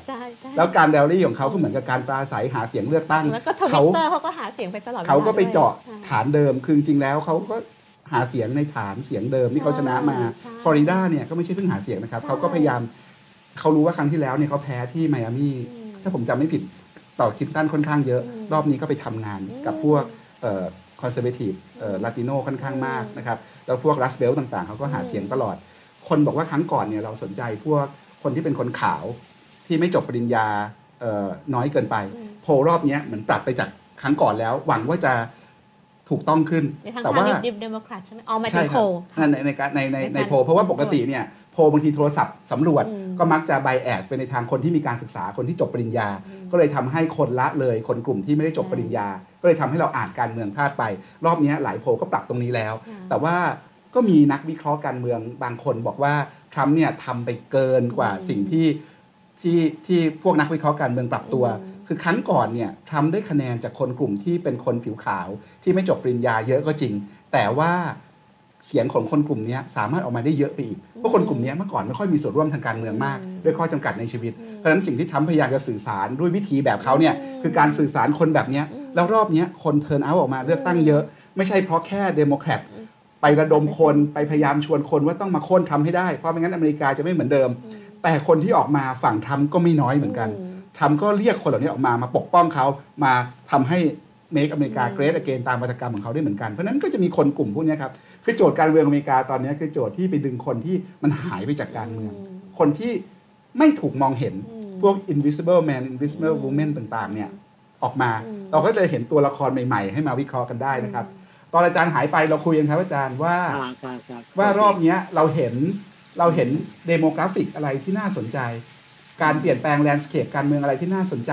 มันมีการเคลื่อนย้ายฐานเสียงยังไงไหมเท่าที่อาจารย์ได้สังเกตดูเนี่ยรอบนี้อาจารย์เห็นอะไรบ้างครับ มีกลุ่มไหนเปลี่ยนยังไงเดโมแครตได้อะไรริพับลิกันได้อะไรใหม่ขึ้นมาบ้างครับอาจารย์ก็คือฝ่าย คือทั้งก็พยายามไปดึงพวกคนงานคนที่เสียเสียโอกาสทางเศรษฐกิจในช่วงการ globalize รอบหลังต่างๆ เนี่ยขึ้นมาเนี่ยใช่ไหมแล้วก็ขายได้ เออทั้งทั้งที่คำมั่นที่แกให้เนี่ย เช่นเปิดโรงงานไอ้ถลุงเหล็กในเพนซิลเวเนียในโรงงานไอ้สร้างนู่นสร้างนี่ต่างเนี่ย แล้วตอนหลังเขาเป็นผ้าเนี่ยก็บอกว่าตอนแรกก็ทำท่าจะดีนะตอนหลังเนี่ยก็ไม่ฟื้นแล้วก็ก็ไม่ได้มีการสร้าง ก็ไม่ได้มีการขยายอย่างใช่ไหมก็ถามว่าแล้วคุณจะเลือกทำไม กรรมกรแถวนั้นก็บอก ก็ยังเลือก เพราะว่าเขาพยายามแล้วเขาทำอะไรใช่ไหมแต่ที่ไม่ได้นะเพราะว่ามันเป็นปัญหาของโลกมันเป็นปัญหาของจีของอะไรต่างๆนี้เนี่ย กลายเป็นว่าไอ้ที่แกให้คำมั่นสัญญาเนี่ยใช่ไหมทั้งนั้นที่ว่าจริง ๆ แล้วเนี่ยมันมันตกยุคไปแล้วอะเศรษฐกิจแบบนั้นมันไปไม่รอดใช่ไหมคุณต้องปรับใหม่นะใช่ไหมแกก็ขายสินค้าตัวนั้นให้แกได้เนี่ย คือผมคิดว่าแกเป็นนักขายขายบ้านที่เก่งมากเนี่ยคือไอ้บ้านที่ขายไม่ได้เนี่ยใช่ไหมแกก็มาทาสีใหม่เลยแกก็ไปโฆษณาเป็นนั่นเนี่ย คนที่มันไม่มีเนี่ย ก็ต้องยอมซื้อเนี่ยซื้อแล้วก็อยู่ได้อยู่ไม่ได้ไงเนี่ยก็ก็ต้องทนซื้อก็เอาไปไหนแล้วก็ไปได้อย่างนั้ใช่ไหมคือมันกลายเป็นเป็นเกมของการเอ่อพวกแบบว่าการค้าเนี่ย มากกว่าการเมืองล้วนๆต่างๆเนี่ย แล้วก็ไอ้ไอ้มิติวัฒนธรรมซึ่งเราพยายามจะไปหาทุกที่บายต่างเนี่ยผมว่ามันไม่อยู่ในหัวทำเลยการนี้ไปเขาเชื่อลิซึมเมาที่เขาเชื่อลิซึมต่างนี่นักทฤษฎีอธิบายไปเถอะอย่างนี้ใช่ไหมผมคิดว่าเขาบอกว่าไม่มีประโยชน์เลยเนี่ยแกเนี่ยพูดคำเดียวเนี่ยแกก็ทำแบบแกนี่ใช่ไหมมันได้เรื่องเลย มันมันมันตอบโจทย์ตอบไปแล้วสุดนใจชาวบ้านต่างๆ เนี่ยขึ้นมา เพราะฉะนั้นไอ้ไอ้คนส่วนที่ที่แกเอาขึ้นมาเนี่ย มันเป็นคนที่ไม่มีอนาคตใช่ไหมคนที่ไม่ได้มีฐานเสียงระยะยาวต่างๆใช่ไหมแต่ว่าเฉพาะหน้าเนี่ยมันช่วยกันได้ใช่ไหมแต่ไอ้ส่วนอื่นเนี่ยใช่ไหมอย่างที่คนที่มีการศึกษาเออซับเบอร์เบิลเลยทั้งผู้หญิงทั้งอะไรต่างเนี่ยใช่ไหมที่ที่เปลี่ยนใจต่างเนี่ย ผมก็ไม่รู้ว่าไอ้ตัวเลขตัวเนี้ยมันจริงไหมมันมันมีมันคงมีแต่มันอาจจะไม่มาก พอถึงขนาดที่จะไปเปลี่ยนไอ้ไอ้ไอ้ฐานเสียงข้างล่าง ใช่ไหมก็คือพวกที่ไม่มีธาตุที่ผมเปรียบเทียบเหมือนเหมือนชาวภาคใต้แต่ก่อนเนี่ยพวกไม่มีธาตุเขาก็ยังรู้สึกว่ายังไงไงอยู่กับนายธาตุยังมีความหวังมากกว่าอยู่กับพวกที่เลิกธาตุต่างๆใช่ไหมผมบอกว่าใช่ไหมแล้วแล้วอเมริกาเนี่ยมันก็แรงงานข้างนอกทำไมตลอดเวลาเลย ถ้าคุณสามารถจัดการไอ้พวกแรงงานข้างนอกให้มันเป็นทาสเราให้ได้เนี่ยใช่ไหมผมว่าคนอเมริกันมิดเวสต์เนี่ยก็เอาแกเนี่ยใช่ไหมก็คงอยู่ไปก็ได้สักพักหนึ่งอย่างเงี้ย คือมันตลกอะคือคือ เออครับครับตอนเนี้ย ตอนนี้เรายังไม่รู้ว่าทรัมป์หรือไบเดนจะได้เป็นประธานาธิบดีคนต่อไปนะครับ ก็เลยอยากถามอาจารย์แบบนี้ว่า ถ้าสมมุติทรัมป์ชนะไอ้ทรัมป์สองเนี่ย จะแตกต่างจากทรัมป์หนึ่งยังไง แล้วถ้าสมมุติไบเดนชนะไบเดนหนึ่งเนี่ย จะเปลี่ยนจากทรัมป์หนึ่งยังไงครับ คือคือนักสังเกตการและนักวิจารณ์การเมืองของอเมริกันนะ ไม่ใช่ของของเราเนี่ยก็ถือผมอ่านเดินกันเนี่ยเขาก็ฟันธงเลยบอกว่าทั้งสองก็จะไม่เหมือนก็ไม่ก็จะไม่ต่างจากทั้งหนึ่งคือเขาเชื่อว่าทำเนี่ยไม่เปลี่ยน อ่าทั้งเนียขาวก็จะเป็นทั้งเนียขาวแบบของท่านนั่นคือ chaotic ใช่ไหม disorder แล้วทำงานตามใจทำใช่ไหมคือคนคนเป็นหัวหน้าต่างๆเนี่ยคือคือไม่ไม่ได้มีบทบาทจริง ๆ เพียงแต่ดูให้มันแบบ งานมันเดินไปเท่านั้นเอง แต่คนที่จะรันงานคนต่างๆคือทำต่างๆเนี่ยเออคือคือตอนตอนที่แกแกมีปัญหาไอ้ไอ้ไอ้ที่ปรึกษาใหญ่แกใช่ไหมแต่แล้วคือต่างประเทศใช่ไหมก็อยู่ไม่ได้ใช่ไหมออกไปคนนั้นออกไปไปถึงจนถึงเกือบสัญญาณหายอีกแล้ว ครับ อาจารย์ครับชั้มสองต่างจากชั้มหนึ่งยังไงครับ หรือไบเดนหนึ่งจะต่างจากชั้มหนึ่งยังไงครับ ต่อจากอาจารย์ธเนศคิดว่าคิดคล้ายกันนะคะคือทรัมป์สองก็ไม่น่าจะต่างจากทรัมป์หนึ่งแต่ด้วยความที่มันเขาไม่ต้องกลับมาเลือกตั้งอีกแล้วเนี่ยเราอาจจะเห็นมาตรการที่เข้มข้นขึ้นของทรัมป์ถึงบ้าขึ้นกว่าเดิมเพราะว่าไม่ต้องเกรงใจใครนะคะแต่ว่าโดยโดยภาพรวมเนี่ยคิดว่าไม่ได้ต่างไปจากเดิมก็คือการทำเน้นสงครามการค้ากับจีนนะคะการไม่ให้ความสำคัญกับ international communication เอ้ communities นะคะก็คือพหุภาคีอะไรทั้งหลายเนี่ยไม่สนใจ แล้วก็เน้นการลงทุนในประเทศการจ้างงาน ซึ่งนั่นจะเป็นจุดเด่นของทรัมป์นะคะเพราะว่าโควิดเนี่ยทำให้สิ่งที่เขาโม้ไว้ตลอดเลยว่า employment rate ของเขาเนี่ยต้องเป็นศูนย์เนี่ยมันหายไปนะคะแต่ในเรื่องของความขัดแย้ง ในในความเห็นทางต่างในสังคมเนี่ยทรัมป์ก็คงจะปลุกกระแสเหมือนเดิม คิดว่าทรัมป์สองไม่ได้ต่างอะไรจากทรัมป์หนึ่งนะคะแต่ว่าความความต่างก็คือคิดว่าจะบ้ากว่าเดิมนะคะแต่ถ้าเกิดว่าเป็นไบเดนแน่นอนว่าไบเดนที่พูดเอาไว้ชัดเจนก็คือว่าเขาจะยกเลิกสิ่งที่ทรัมป์ทำแทบจะทั้งหมดนะคะ คำถามน่าสนใจมากกว่านั้นอาจจะเป็นว่าไบเดนเนี่ยจะไปคล้ายโอบามา1 2ไหมนะคะซึ่งจริง ๆ เราก็คิดว่าไม่คล้ายนะคะคือถ้าเกิดประเมินจากไบเดนที่ได้พูดเอาไว้ช่วงดีเบต หรือว่าช่วงหาเสียงเนี่ยสิ่งที่เขาน่าจะทำประการแรกเลยก็คือเรื่องโควิดนะคะก็คือหมายถึงว่าเอามาตรการที่มันเข้มข้น อาจจะเอาตามแนวทางเฟลซี่หรือว่าแนวทางอย่างของไทยนะคะเรื่องของการบังคับใส่หน้ากากรัฐบาลกลางมีบทบาทให้คนใส่หน้ากากด้วย ซึ่งอันนี้ก็คือเป็นเป็นมาตรฐานของเดโมแครตอยู่แล้ว เรื่องของการขยายรัฐบาลกลางที่ใหญ่ขึ้นนะคะโดยเฉพาะอย่างยิ่งเรื่องโอบามาแคร์เนี่ยก็คงจะถูกรื้อฟื้นกลับมา แล้วก็เอาระดมเงินเข้าไปมากขึ้น เพราะทั้งไบเดนและคามาลาแฮร์ริสเนี่ยพูดถึง healthcare ที่จะขยายแล้วก็รองรับจำนวนคนที่จะได้รับการบริการในระบบประกันสุขภาพมากขึ้นนะคะ แล้วก็ที่สำคัญก็คือเรื่องของการกระตุ้นเศรษฐกิจในประเทศด้วยการเพิ่มการ การจ้างงาน ซึ่งตรงนี้เป้าหมายคล้ายกับทรัมป์แต่วิธีการจะต่างกันประเด็นหลักที่มันจะกระทบกับสังคมไทยจริง ๆ แล้วเนี่ยฉันคิดว่าถ้าเป็นไบ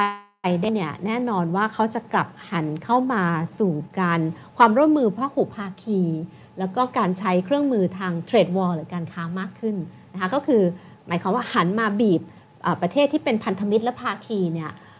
เพื่อหาความร่วมมือก็ด้านหนึ่ง แล้วก็เพื่อใช้ภาคีเนี่ยไปบีบจีน มากขึ้น ดังนั้นในกรณีนี้ไทยเนี่ยจะไทยทั้งไทยทั้งฟิลิปปินส์อินโดนีเซีย สิงคโปร์มาเลเซียรวมทั้งญี่ปุ่นเกาหลีเนี่ยก็จะถูก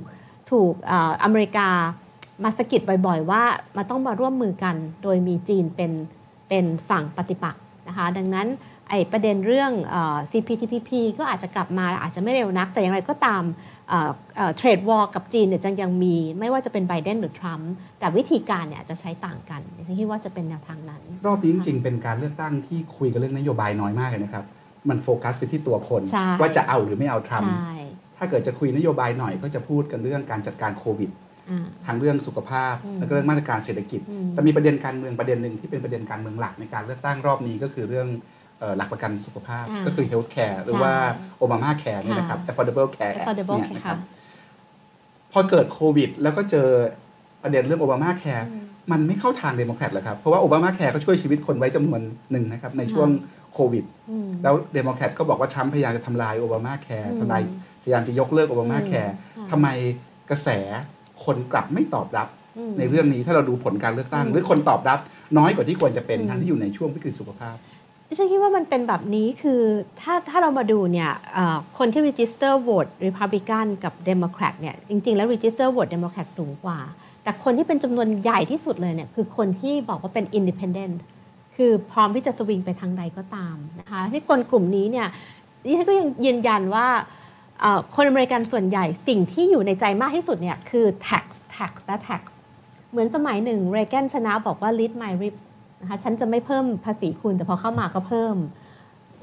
ประเด็นนี้ก็คือภาพของไบเดนแล้วก็การออกมาพูดชัดเจน จริง ๆ แล้วไบเดนเนี่ยต้องการจะเก็บภาษีเพิ่มขึ้นมาเพื่อให้รัฐบาลกลางมีประสิทธิภาพมากขึ้น แล้วเอาไปไปใช้กับเรื่องของสวัสดิการสุขภาพ ซึ่งเป็นเรื่องสำคัญมากในในในช่วงของโควิดเนี่ยนะคะ แต่ว่าคนจำนวนมากของอเมริกันด้วยความที่มันต่อสู้กับแนวคิดปัจเจกนิยมคือ individualism และปัจเจกนิยมอเมริกันนี่ก็แข็งมากสตรองมาก มันถึงมีคนที่ไม่ใส่หน้ากาก ไม่สนใจคลิป distance แล้วก็มองว่า ก็มือขยาวสอดแรกสาวเอา เราไม่ต้องการเอาเงินภาษีเราเนี่ยไปกระจายเพื่อรองรับใครและคิดว่าตรงนี้แหละเป็นตัวแปรหลักที่ทำให้กลุ่มที่ไม่ใช่เป็น strong democrat หนักๆแบบเป็นคอแฟนแฟนแฟนพันธ์แท้เนี่ยนะคะ ซึ่งเป็นคนกลางๆ ซึ่งมีอยู่เยอะเนี่ยไม่ไม่ค่อยสบายใจว่าถ้าไบเดนขึ้นมาเนี่ยจะ เก็บภาษีมากขึ้นแล้วจะเอาบริหารไปอย่างไร บวกกับแนวคิดที่มองไบเดนกับคามาลาแฮร์ริสด้วยอิทธิพลของสื่อฝั่งหรือฝั่งอนุรักษ์นิยมเนี่ยว่าตรงเนี้ยมันจะไปสู่ซ้ายมากขึ้นนะคะแล้วเอาเข้าจริงๆเนี่ยทีมของไบเดนเนี่ยก็ไปเอาของลุงเบอร์นีแซนเดอร์มาเยอะพอสมควรด้วย ก็คือมีความซ้ายขึ้นกว่ากว่ากว่าไบเดนเดิมด้วย ตรงนี้แหละดิฉันคิดว่า ถ้าจะให้เดาตอนนี้เนี่ยนะคะเดากันสดๆเนี่ยดิฉันคิดว่าเป็นตัวแปรหลักที่ทำให้คนที่เราคิดว่าน่าจะได้ประโยชน์เขาไม่ได้รู้สึกถึงประโยชน์ที่จะได้รับ มันเป็นความกลัวกับความไม่แน่นอนว่ามันจะเกิดอะไรขึ้นมากกว่า ครับอาจารย์ธเนศครับอาจารย์ได้ยินเสียงผมไหมครับ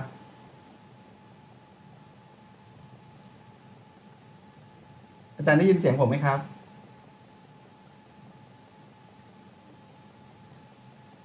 อาจารย์พยายามหาจุดที่มีอินเทอร์เน็ตของโรงแรม ได้ยินไหมครับอาจารย์ เดี๋ยวให้อาจารย์ตั้งหลักสักค่ะนิดนึงนะครับได้ทีนี้อาจารย์เห็นว่าเนี่ยรอบเนี้ยถึงทรัมป์ได้ขึ้นค่ะก็จะอยู่4ปี แล้วอีก4ปีต่อไปเนี่ยริพับลิกันก็ต้องก็ต้องหาผู้นำคนใหม่แล้วไมค์เพนส์ก็ต้องหาผู้นำคนใหม่ แล้วเป็นริพับลิกันยุคหลังทรัมป์ด้วยค่ะซึ่งไม่รู้ว่าจะเหลืออะไร หรือจะได้อะไรเพิ่มขึ้นมานะครับเดโมแครตเองเนี่ยรอบนี้ถ้าเกิดแพ้ก็ชี้ให้เห็นถึงความล้มเหลว 8 ปีที่ผ่านมาว่าคุณเจออย่างทรัมป์คุณก็ไม่สามารถหาผู้นำขึ้นมาต่อกรได้มาทำอะไรได้อืมเดโมแครตก็ต้องหาผู้นำใหม่เหมือนกันอืมเพราะฉะนั้นอีก 4 ปีข้างหน้าเนี่ยเราจะเข้าสู่การเมืองเปิดอีกครั้งหนึ่งอืมเป็นการเมืองเปิดสำหรับทั้งสองพรรคเลยใช่ถ้าอาจารย์มองย้อนกลับไปดูเนี่ยสำหรับฝั่งริพับลิกันเองริพับลิกันต้องปรับตัวยังไง หรือว่าถ้าต้องการให้อยู่ได้ อย่างเข้มแข็งต่อไปในอนาคตเนี่ย มันมีอะไรที่ต้องทำหรือจะออกจากร่มเงาของทรัมป์ยังไง หรือจะถูกกลืนเข้าไป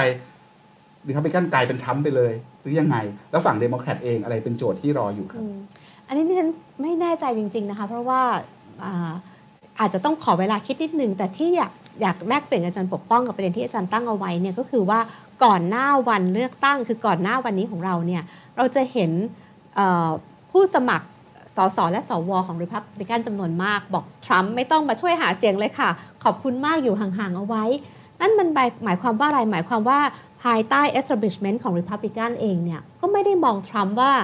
จะมาด้วยซ้ำไปนะคะ คือนอกจากเราแปลกใจแล้วเนี่ยคิดว่า Republican เองก็จะแปลกใจนะคะเพราะหลายคนบอกไม่ต้องมาหาไม่ต้องมาช่วยดิฉันหาเสียงเลยนะคะ หลายคนก็ถอดใจแล้วด้วย ว่าจะเสีย White House ไปใช่ แล้วก็ว่าจะเสีย Senate ด้วย แต่ตอนนี้เนี่ย Senate ก็ไม่ได้จะเสียนะคะ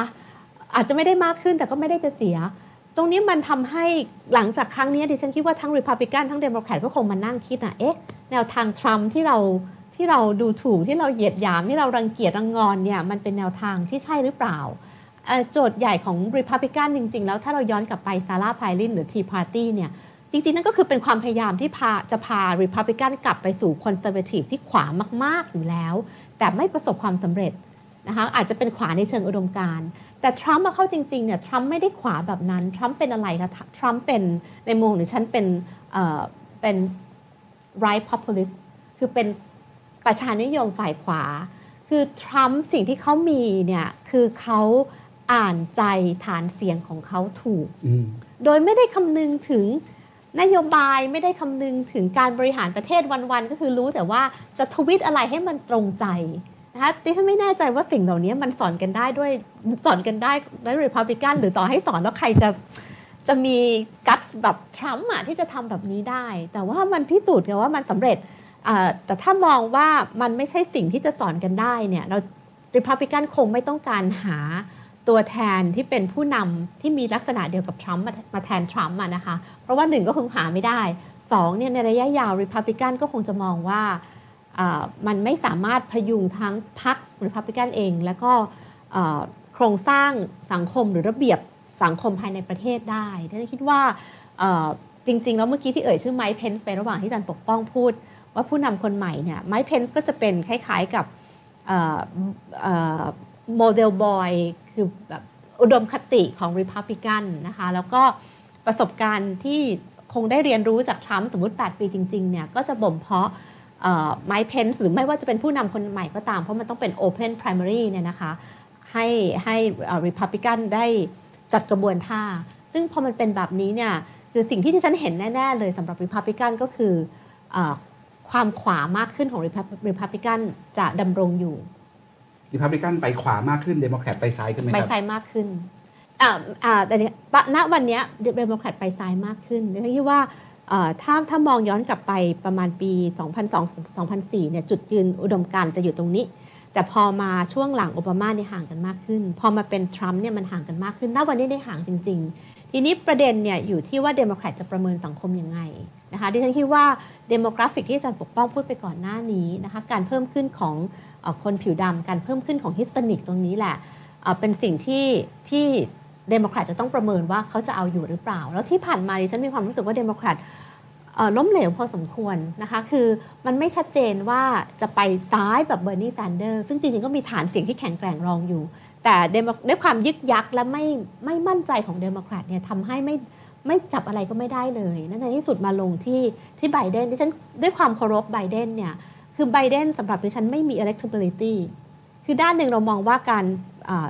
การเลือกตั้งครั้งนี้เป็นประชามติหรือคำพิพากษาต่อทรัมป์แต่อีกด้านหนึ่งที่ต้องมองด้วยก็คือว่าอะไรเป็นทางเลือก อะไรเป็นทางเลือกคือไม่เอาทรัมป์อะคนจำนวนมากบอกไม่เอาทรัมป์แต่พอมามองมองไบเดน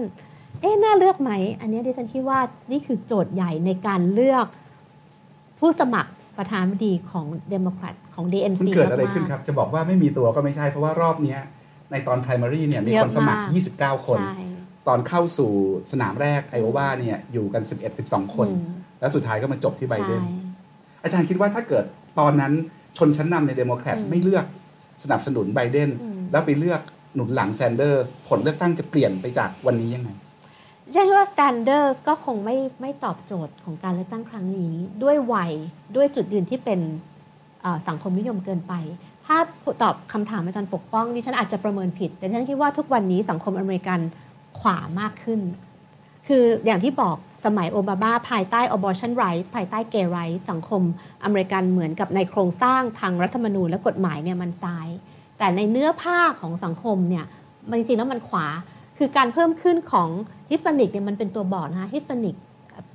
lean เดโมแครตเพราะเดโมแครตเป็นเป็นพรรคที่เอาเงินมาช่วยประชาชนคนชั้นล่าง แต่ในเชิงอุดมการณ์ศาสนาเนี่ยฮิสปานิกเป็น conservative โดยโดยจิตวิญญาณ ดังนั้นถ้ามองประเมินแบบเนี้ยสองครั้ง 8 ปีที่ผ่านมา ถ้าเกิดครั้งนี้ทรัมป์ชนะจริงๆ ต่อให้ไม่ชนะก็เหมือนกันนะคะดิฉันคิดว่าสิ่งที่มันบอกชัดอย่างหนึ่งก็คือว่าสังคมอเมริกัน conservative มากขึ้น ดังนั้นเดโมแครตเนี่ยจะเอาหลักการของตัวเองนำหรือจะเดินตามเสียงส่วนใหญ่ที่เป็นคนของประเทศจริงครับบางคนเขาบอกว่าพอเป็นไบเดนเนี่ยมันก็เดินเข้าสู่เกมเลือกตั้งแบบเดิมๆค่ะ แบบ 4 ปีที่แล้วอืมซึ่งก็ส่งสายกลางแบบอืมคลินตันแบบไบเดนก็ไปอ่าแข่งกับทรัมป์ค่ะมันก็จะอยู่ในเกมการเมืองที่ทรัมป์เป็นคนกำหนดเกมใช่แต่ถ้าเป็นแซนเดอร์เนี่ยเกมอืมการเมืองมันจะเปลี่ยนไปอีกแบบหนึ่งอืมเพราะว่ามันก็ไปมีลักษณะความเป็น anti establishment อ่าทั้งคู่อืมแล้วไบเดนเนี่ยก็นำโมเมนตัมซ้ายบางอย่าง มาเจอกับอ่าขวาหรือว่าอืมคนประชานิยมอืมขวาแบบทรัมป์อืมมันจะเกิดมวลใหม่อะไรแบบเนี้ยค่ะ ซึ่งก็น่าสนใจเหมือัอนนนั้กันนแต่ก็เราก็เดาไม่ถูกเราว่ามันก็เดาเกิดไม่อะไรถูกขึ้นใช่แต่ว่าเอ่อเขาเรียกว่า chemistry หรือเคมีของการต่อสู้น่าจะไม่ไม่เหมือนกับไบเดนแน่ๆ คือแซนเดอร์จะมีความกล้านะคะมีความลออยากลองของใหม่มากกว่าที่ไบเดนเป็นคือไบเดนเนี่ยจริง ๆ แล้วเป็นเป็นเอ่อ progressive ที่ conservative อะคือด้วยวิธีท่วงทำนองการหาเสียงด้วยด้วยด้วยเอ่ออะไรครับเอ่อ ประวัติที่มาของการเป็นเซเนตในรัฐเดลาแวร์ซึ่งก็เป็นรัฐที่ค่อนข้างจะกลางๆเนี่ยก็คือทุกอย่างมันกลางไปหมดน่ะนะคะแต่ว่าทุกวันนี้เนี่ยอุดมการณ์จุดยืนเนี่ยมันขยับแล้วไงนะแต่ถ้าเกิดได้แซนเดอร์ขึ้นมาเนี่ยมันมันจะได้พิสูจน์ว่าตกลงเนี่ยถ้าอเมริกาจะขยับไปซ้ายมากกว่านี้เนี่ย คนจะรับได้ไหมครับแต่ว่ามันเป็นบทพิสูจน์ซึ่งเราไม่มีทางที่จะได้รู้คำตอบ อาจารย์บอกว่าไมค์เพนส์เนี่ยเป็น model boy ของริพับลิกันค่ะไบเดนนี่ก็เป็น model boy แบบของเดโมแครตเดโมแครตใช่ไหมครับก็เป็นตัวละครแบบใช่แบบกลางๆ moderate ใช่นะครับใช่แล้วก็ไม่ได้เด่นมากอืมแต่เขาก็มีประสบการณ์ยาวนานอืมไบเดนนี่เป็นสวมาตั้งแต่อายุ 30อืมแล้วก็เป็นมายาวนานเลยจนกระทั่งถึงมันเป็นรองประธานาธิบดีสมัยโอบามาใช่อาจารย์บอกว่าถ้าเกิดมองไปที่ริพับลิกันเนี่ยเห็นไมค์เพนส์เป็นเป็นผู้นำคนใหม่ แล้วในเดโมแครตล่ะครับมองไปในพรรคเดโมแครตแล้วเห็นอะไรครั้งนี้น่าสนใจเอ่อชวนอาจารย์ปกป้องกับท่านผู้ฟังคุยคือ เขาเรียกว่า sisterhood ของ AOC ได้มาทั้ง 4 คนครับนะคะซึ่งอันนั้นเป็นใครคะก็คือเป็นคนเป็นผู้หญิงผิวสี แล้วก็หลากหลากสีผิวด้วยเนี่ยนะคะทั้งฮิสแปนิกทั้งดำเอ่อในเมืองใหญ่ที่ค่อนข้างก้าวหน้ามากอะ่ะคือก้าวหน้าไม่ไม่น้อยไปกว่าเอ่อ ลุงแซนเดอร์ของเราเลย แล้วก็ได้กลับเข้ามา อันนี้ดิฉันคิดว่าถ้าเกิดมองแต่คือเดโมแครตดีดีเดโมแครตเอ่อ national committee เนี่ยเขาตัวเขาเองเขา conservative เขาเป็น establishment เขาเลยไม่กล้าลอง แต่ดิฉันคิดว่าเอ่ออีกสี่ปีข้างหน้าเนี่ยถ้าเลือกได้ดิฉันอยากให้ลอง อยากให้มองหาคนรุ่นใหม่นะคะดิฉันคิดว่าโจทย์ใหม่ของโลกทุกวันนี้ถ้าเรามองไปที่แคนาดานะคะนิวซีแลนด์ เราเห็นผู้นำใหม่นะคะทั้งเป็นผู้หญิงทั้งอายุน้อยเนี่ยดิฉันคิดว่าเดโมแครตน่าจะออกมาจาก comfort zone ของตัวเอง แล้วมองหาผู้นำแบบนี้ ซึ่งจริง ๆ การได้คามาลาแฮร์ริสเนี่ยก็คงจะจะเป็นโจทย์นี้ของเดโมแครตแหละ แล้วก็มาลองมาลองหยั่งเชิงในครั้งนี้ แล้วก็ก็หวังอาจจะหวังลึกๆด้วยว่าถ้าเกิดการอุบัติเหตุอะไรขึ้นมาก็จะขึ้นมาเป็นประธานาธิบดีเลย ดิฉันก็ยังออย่างที่บอกค่ะดิฉันคิดว่า ตัวตัวนี้ตัวคุณคามาลาแฮร์ริสเนี่ยก็จะอาจจะเป็นโจทย์ที่เดโมแครตอาจจะมาทดสอบครั้งนี้แล้วลองมองไปข้างหน้าว่าจะเป็นคู่แข่งที่สูสีได้หรือเปล่า ครับ ครับ ดีใจมากเลยครับอาจารย์ธเนศกลับมาแล้วครับ อาจารย์ได้ยินเสียงผมไหมครับ อาจารย์ได้ยินไหมคะ ผมไม่ได้ยินเสียงอาจารย์ครับ ไม่ได้ยินเสียงอาจารย์ครับ อาจารย์ได้ยินเสียงแล้วช่วยยกมือนิดนึงครับ อาจารย์ได้ยินเสียงแล้วไหมคะ อาจารย์ยกมือถ้าได้ยินเสียง แต่ตอนนี้ผมไม่ได้ยินเสียงอาจารย์ครับ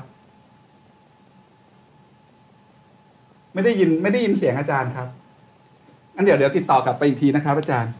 งั้นผมไปที่คำถามก่อนนะครับ มีท่านผู้ชมเขียนคำถามมา เดี๋ยวเราทยอยตอบกันไปก่อนนะครับ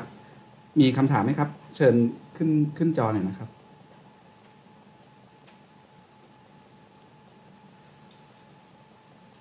ระบบ Electoral College ยังสอดคล้องกับระบบประชาธิปไตยในปัจจุบันหรือไม่ ปัญหาของวิธีเลือกตั้งที่เห็นในการเลือกตั้งครั้งนี้คืออะไร และอเมริกาควรจะปรับวิธีเลือกตั้งให้เหมาะกับบริบทปัจจุบันไหมครับ จริงๆเห็นด้วยค่ะว่า Electoral College เนี่ยมันควรจะเอาออกไปได้แล้ว คืออระบบคณะผู้เลือกตั้งเนี่ยมันถูกใช้มาตอนก่อตั้งอเมริกาโดย founding father ซึ่งตอนนั้นเนี่ยมองว่า ตอนตอนตอนนั้นเมืองหลวงยังอยู่ที่ฟิลาเดลเฟียด้วยนะคะก็คือมองว่าประเทศมันใหญ่โต ประชาชนไม่ได้รู้จักว่าใครขึ้นมาเป็นผู้นำประเทศ ก็เลยแล้วก็ตอนนั้นมันยังไม่มีสื่อใช่ไหมคะไม่มีหนังสือพิมพ์ไม่มีทีวีที่จะเห็นกันทุกวันแบบนี้ไม่ได้มีโซเชียลมีเดียก็เลยมองว่าประชาชนจะไปเลือกผู้นำเนี่ย ไม่รู้จักจะไปเลือกได้ยังไง ก็เลยใช้ electoral college ขึ้นมานะคะ แต่ว่าในในในยะทางประวัติศาสตร์มันก็มีเรื่องของการปฏิปนอม compromise อะไรด้วย แต่ทุกวันนี้ด้วยความที่ทุกคนรู้จักกันหมดเนี่ยดิฉันก็เห็นว่าถ้าจะเลือกโดยใช้ popular vote เนี่ยมันก็จะเป็นประชาธิปไตยมากกว่า เพราะไม่อย่างนั้นเราก็จะมานั่งลุ้นทุกปีอะว่ามันจะมีมลรัฐประมาณเนี่ยแปดถึงเก้ามลรัฐเท่านั้นที่ในที่สุดแล้วเป็นเป็นมลรัฐพิพากษาจริง ๆ แต่ถ้าถามว่าอเมริกาจะเปลี่ยนไหมคือเมื่อกี้ที่พูดคือคิดว่าถ้าถ้าดิฉันเป็นคือทุกวันนี้คนไทยทำตัวเหมือนเป็น American citizen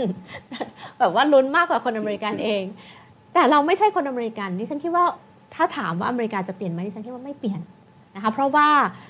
หลักการนี้ทั้งหมดเนี่ยมันมันมีรากเหง้าทางประวัติศาสตร์ ที่บอกว่าอเมริกาคือ United States คือเป็น state ที่มารวมกัน ดังนั้นคนที่เลือกเนี่ยเขาไม่ได้ให้ประชาชนเลือก เขามองว่าคนที่เลือกก็คือมลรัฐแต่ละมลรัฐ ตัวแทนที่คนที่คนที่เป็นประธานดีคือคนที่ได้การยินยอมจากมลรัฐทั้ง 50มลรัฐเป็นคนเลือกนะคะอันนี้ก็คือเหตุผลที่เป็นรากเหง้าทางประวัติศาสตร์ แต่มากไปกว่านั้นคือเหตุผลทางการเมือง ก็เพราะว่าจะเห็นตรงนี้เนี่ยค่ะสี่สี่ครั้งจริง ๆ แล้วมีสี่ครั้งในประวัติศาสตร์อเมริกาที่ popular vote พ้ electoral college แล้วสี่ครั้งเนี่ยเป็น Republican ที่ได้ประโยชน์ทั้งสิ้นดังนั้นคิดว่าการแก้ electoral college ก็ต้องไปแก้รัฐธรรมนูญ ซึ่งรัฐธรรมนูญอเมริกาแก้ยากไม่น้อยกว่ารัฐธรรมนูญ2560 ของไทย ของไทยยากกว่า ของไทยยากกว่าด้วยด้วยความที่เราไปตั้งเงื่อนไขบางอย่างเอาไว้นะคะ แต่ของอเมริกาเนี่ยความยากก็คือว่ามันมี 2 step นะคะ ก็คือ step ของการยื่นแก้ และ step ที่ 2 ก็คือ step ของการ ratify คือให้สัตยาบัน step ที่2นี่ค่อนข้างยาก เพราะมันต้องได้รับความยินยอมจากสามในสามในสี่ของมลรัฐใช่คือประมาณ 30มลรัฐ ทีนี้มลรัฐที่เขาได้เปรียบทุกวันนี้คือมลรัฐที่เขาเป็นเป็น key decisive อยู่เนี่ยเขาจะไม่ยอมแก้นะคะดังนั้น practicality ตอนนี้ดิฉันคิดว่ายังไม่แก้แต่มันมีประเด็นที่อาจารย์ปกป้อง อย่างเมนเนี่ยตอนนี้เลือกสสสวเนี่ยเริ่มไม่ใช้ winner takes all แล้วนะคะคือคืออย่างเมื่อกี้ที่อธิบายไป ใครชนะมากที่สุดในโบนัสนั้น อย่างเช่น 49 ต่อ 51 51 ก็ได้ winner takes all electoral college ไปทั้งหมด แต่ตอนนี้เมนเริ่มแก้กฎหมายของตัวเอง แก้พระราชบัญญัติ แก้รัฐบัญญัติของของมลรัฐตัวเองเนี่ยให้ใช้เป็นระบบเอ่อเรียงลำดับ Ranking ความนะครับชอบ ranking อย่างเงี้ยนะคะที่ฉันคิดว่าตรงเนี้ยก็จะเป็นเอ่อทางออก ที่เป็นไปได้มากกว่า คือแต่ละมลรัฐก็จะค่อย ๆทำไป ครับ คือถ้าเราจะเข้าใจการเมืองอเมริกาเนี่ย การเมืองอเมริกามันมีหลาย layer ค่ะ layer ระดับประชาชนทั่วไป การมีส่วนร่วมทางการเมืองโดยตรงค่ะ layer ระดับการเมืองของรัฐอืมแล้วก็ระดับ federal ค่ะนะครับ ระดับ federal ก็คือระดับชาติในที่นี้ก็คือสหรัฐอเมริกา คือต้องนึกว่าอเมริกาเนี่ยมี 50 รัฐ แต่ละรัฐเนี่ยเหมือนเป็นประเทศประเทศหนึ่งค่ะมีกฎหมายของตัวเอง มีรัฐมีระบบของตัวเองธรรมนูญมีสภาของตัวเอง นั้นรัฐบาลกลางอเมริกาที่เราเลือกโดนัลด์ทรัมป์เข้าไปเนี่ย คล้ายๆเป็นรัฐบาลโลกอะใช่ไหมที่ที่คลุมอืม50 อันนั้นอืมระบบ electoral college เนี่ยมันทำให้แต่ละรัฐยังมีความหมายอยู่ใช่แต่ถ้าเกิดใช้ popular vote เลยเนี่ยมันข้ามผ่านการเมืองของรัฐไปเลยอืมไปลงไปที่ตัวปัจเจกบุคคลอืมว่าทั้งประเทศเนี่ยประชาชนส่วนใหญ่ เลือกใครคนนั้นก็ได้เป็น แต่ว่ามิติการเมืองของรัฐมันจะหายไปใช่เพราะฉะนั้นคนที่เป็นการเมืองระดับรัฐที่มันเป็นรากเหง้าทางประวัติศาสตร์ของอเมริกาอืมเพราะอเมริการวมตัวมาจาก 13 รัฐที่เป็นอิสระอืมมารวมกัน13เป็นประเทศรัฐแรกใช่ไหมค่ะครับ มันก็จะหายไปใช่เพราะฉะนั้นมิติอันเนี้ยมันก็จะทำให้คือถึงแม้คนคิดว่าควรจะเลือกให้เหมือนประเทศอื่นเขาอืมแต่ว่ามันยากเพราะว่ามันมีมิติประวัติศาสตร์เหล่านี้อืมแล้วถ้าเกิดเราดูนโยบายของทั้งสองคนเอาอย่างเช่นไบเดนกับทรัมป์เนี่ยครับไบเดนเนี่ยก็รู้ว่าถ้าใช้ popular vote ในยตัวเองชนะแน่ค่ะใช่ไหมครับทรัมป์นี่ก็คงอยากให้อยู่ในระบบแบบนี้ใช่แต่ทั้งคู่เนี่ยก็ไม่เห็นด้วยกับการกับการปรับเปลี่ยนใช่ให้ มาใช้ popular vote อืมเป็นการเป็นเป็นตัวตัดสินอืมการเลือกตั้งนะครับค่ะอันนี้ก็เป็นตัวอย่าง ใช่ เพราะว่าในที่สุดแล้วเนี่ยเอ่อคนอเมริกันคิดว่าก็จะเคารพไอ้รากเหง้าทางประวัติศาสตร์ที่เขาอยากเก็บไว้ คืออเมริกันแทบจะไม่ได้มีประวัติศาสตร์ที่แบบเอ่อเหมือนยุโรปใช่ไหมคะที่มีราชวงศ์มีเอ่อความเป็นมาที่ที่เขาภูมิใจได้ ดังนั้นประเด็นเนี้ยที่ฉันคิดว่าเราอะคิดแทนคนอเมริกันครับแต่ว่าโอกาสที่จะเห็นการเปลี่ยนแปลงคิดว่าค่อนข้างยากแต่อีกอย่างหนึ่งก็คือถ้าใช้ popular vote รัฐขนาดใหญ่ เช่น เอ่อ California แคลิฟอร์เนีย Texas เท็กซัส Florida นิวยอร์กอ่าฟลอริดา New York เนี่ยค่ะก็จะเป็นคนกำหนดผลการเลือกตั้ง ใช่ เพราะประชากรเยอะ ก็แค่เปลี่ยน ก็เป็นประชากรเยอะนะฮะ แต่ว่าพวกรัฐเล็กรัฐน้อย ก็จะไม่ได้มีบทบาทเล่นนะคะในการเลือกตั้งนั้นต่อไปประธานาธิบดีอาจจะไม่ต้องไปหาเสียงครบทั้งหมดก็ได้อืมไปหาเสียงแค่4ี่ห้ารัฐใหญ่ใช่ๆก็อาจจะชนะเลือกตั้งได้อย่างนี้เป็นต้นคือมันก็จะครับมีข้อดีข้อเสียต่างกันครับ มีคนถามว่าตอนนี้ผลการเลือกตั้งไปถึงไหนแล้วนะครับเอ่อ ตอนนี้น่าจะยังไม่ไม่เปิดหีบใหม่น่าใช่ไหมจะยังคะน่าจะยังนอนกันอยังยู่นอนนะครับกันอยู่เพิ่งตื่นแล้วก็ค่ะน่าจะกำลังจะเริ่มนับนะครับ แต่ว่ามีคนกระซิบบอกมาบอกว่าตอนนี้ที่มิชิแกนเนี่ยนะครับคะแนนเสียงระหว่างทรัมป์กับไบเดนเนี่ยสูสีขึ้นเยอะนะครับ ตอนนี้ทรัมป์นำลดลงนะครับ ลดลงมาเหลือนำอยู่ 0.6 point เท่านั้นนะครับ 0.6 แล้วก็นำอยู่ประมาณ 27,000 คะแนนโอ้นะครับน้อโดยลงที่มีคะแนนที่ยังต้องนับเพิ่มกันอยู่เนี่ย อีกประมาณ 7 0 0 0 0 0คะแนนอืมเพราะฉะนั้นอันนี้ก็เป็นอีกพื้นที่ความหวังหนึ่งนะครับที่ที่จะ flip ได้นะครับมิชิแกนถ้าเกิดไบเดนชนะที่มิชิแกนแล้วไปชนะที่วิสคอนซินนะครับ ซึ่งล่าสุดเนี่ยวิสคอนซินนับไป 97%แล้วนะครับไบเดนพลิกกลับมานำทรัมป์นะครับอ๋อก่อาอนจารย์หน้าอาจารย์ปกป้องเสียงตื่นเต้นมากเลยค่ะเออยังไม่เท่าอาจารย์ แต่ก่อนหน้าที่เราจัดรายการการทรัมป์ยังนำอยู่นิดหน่อยค่ะตอนนี้พลิกกลับมานะครับ ตอนนี้ไบเดนนำทรัมป์อืมอยู่ สองหมื่นคะแนนนะครับ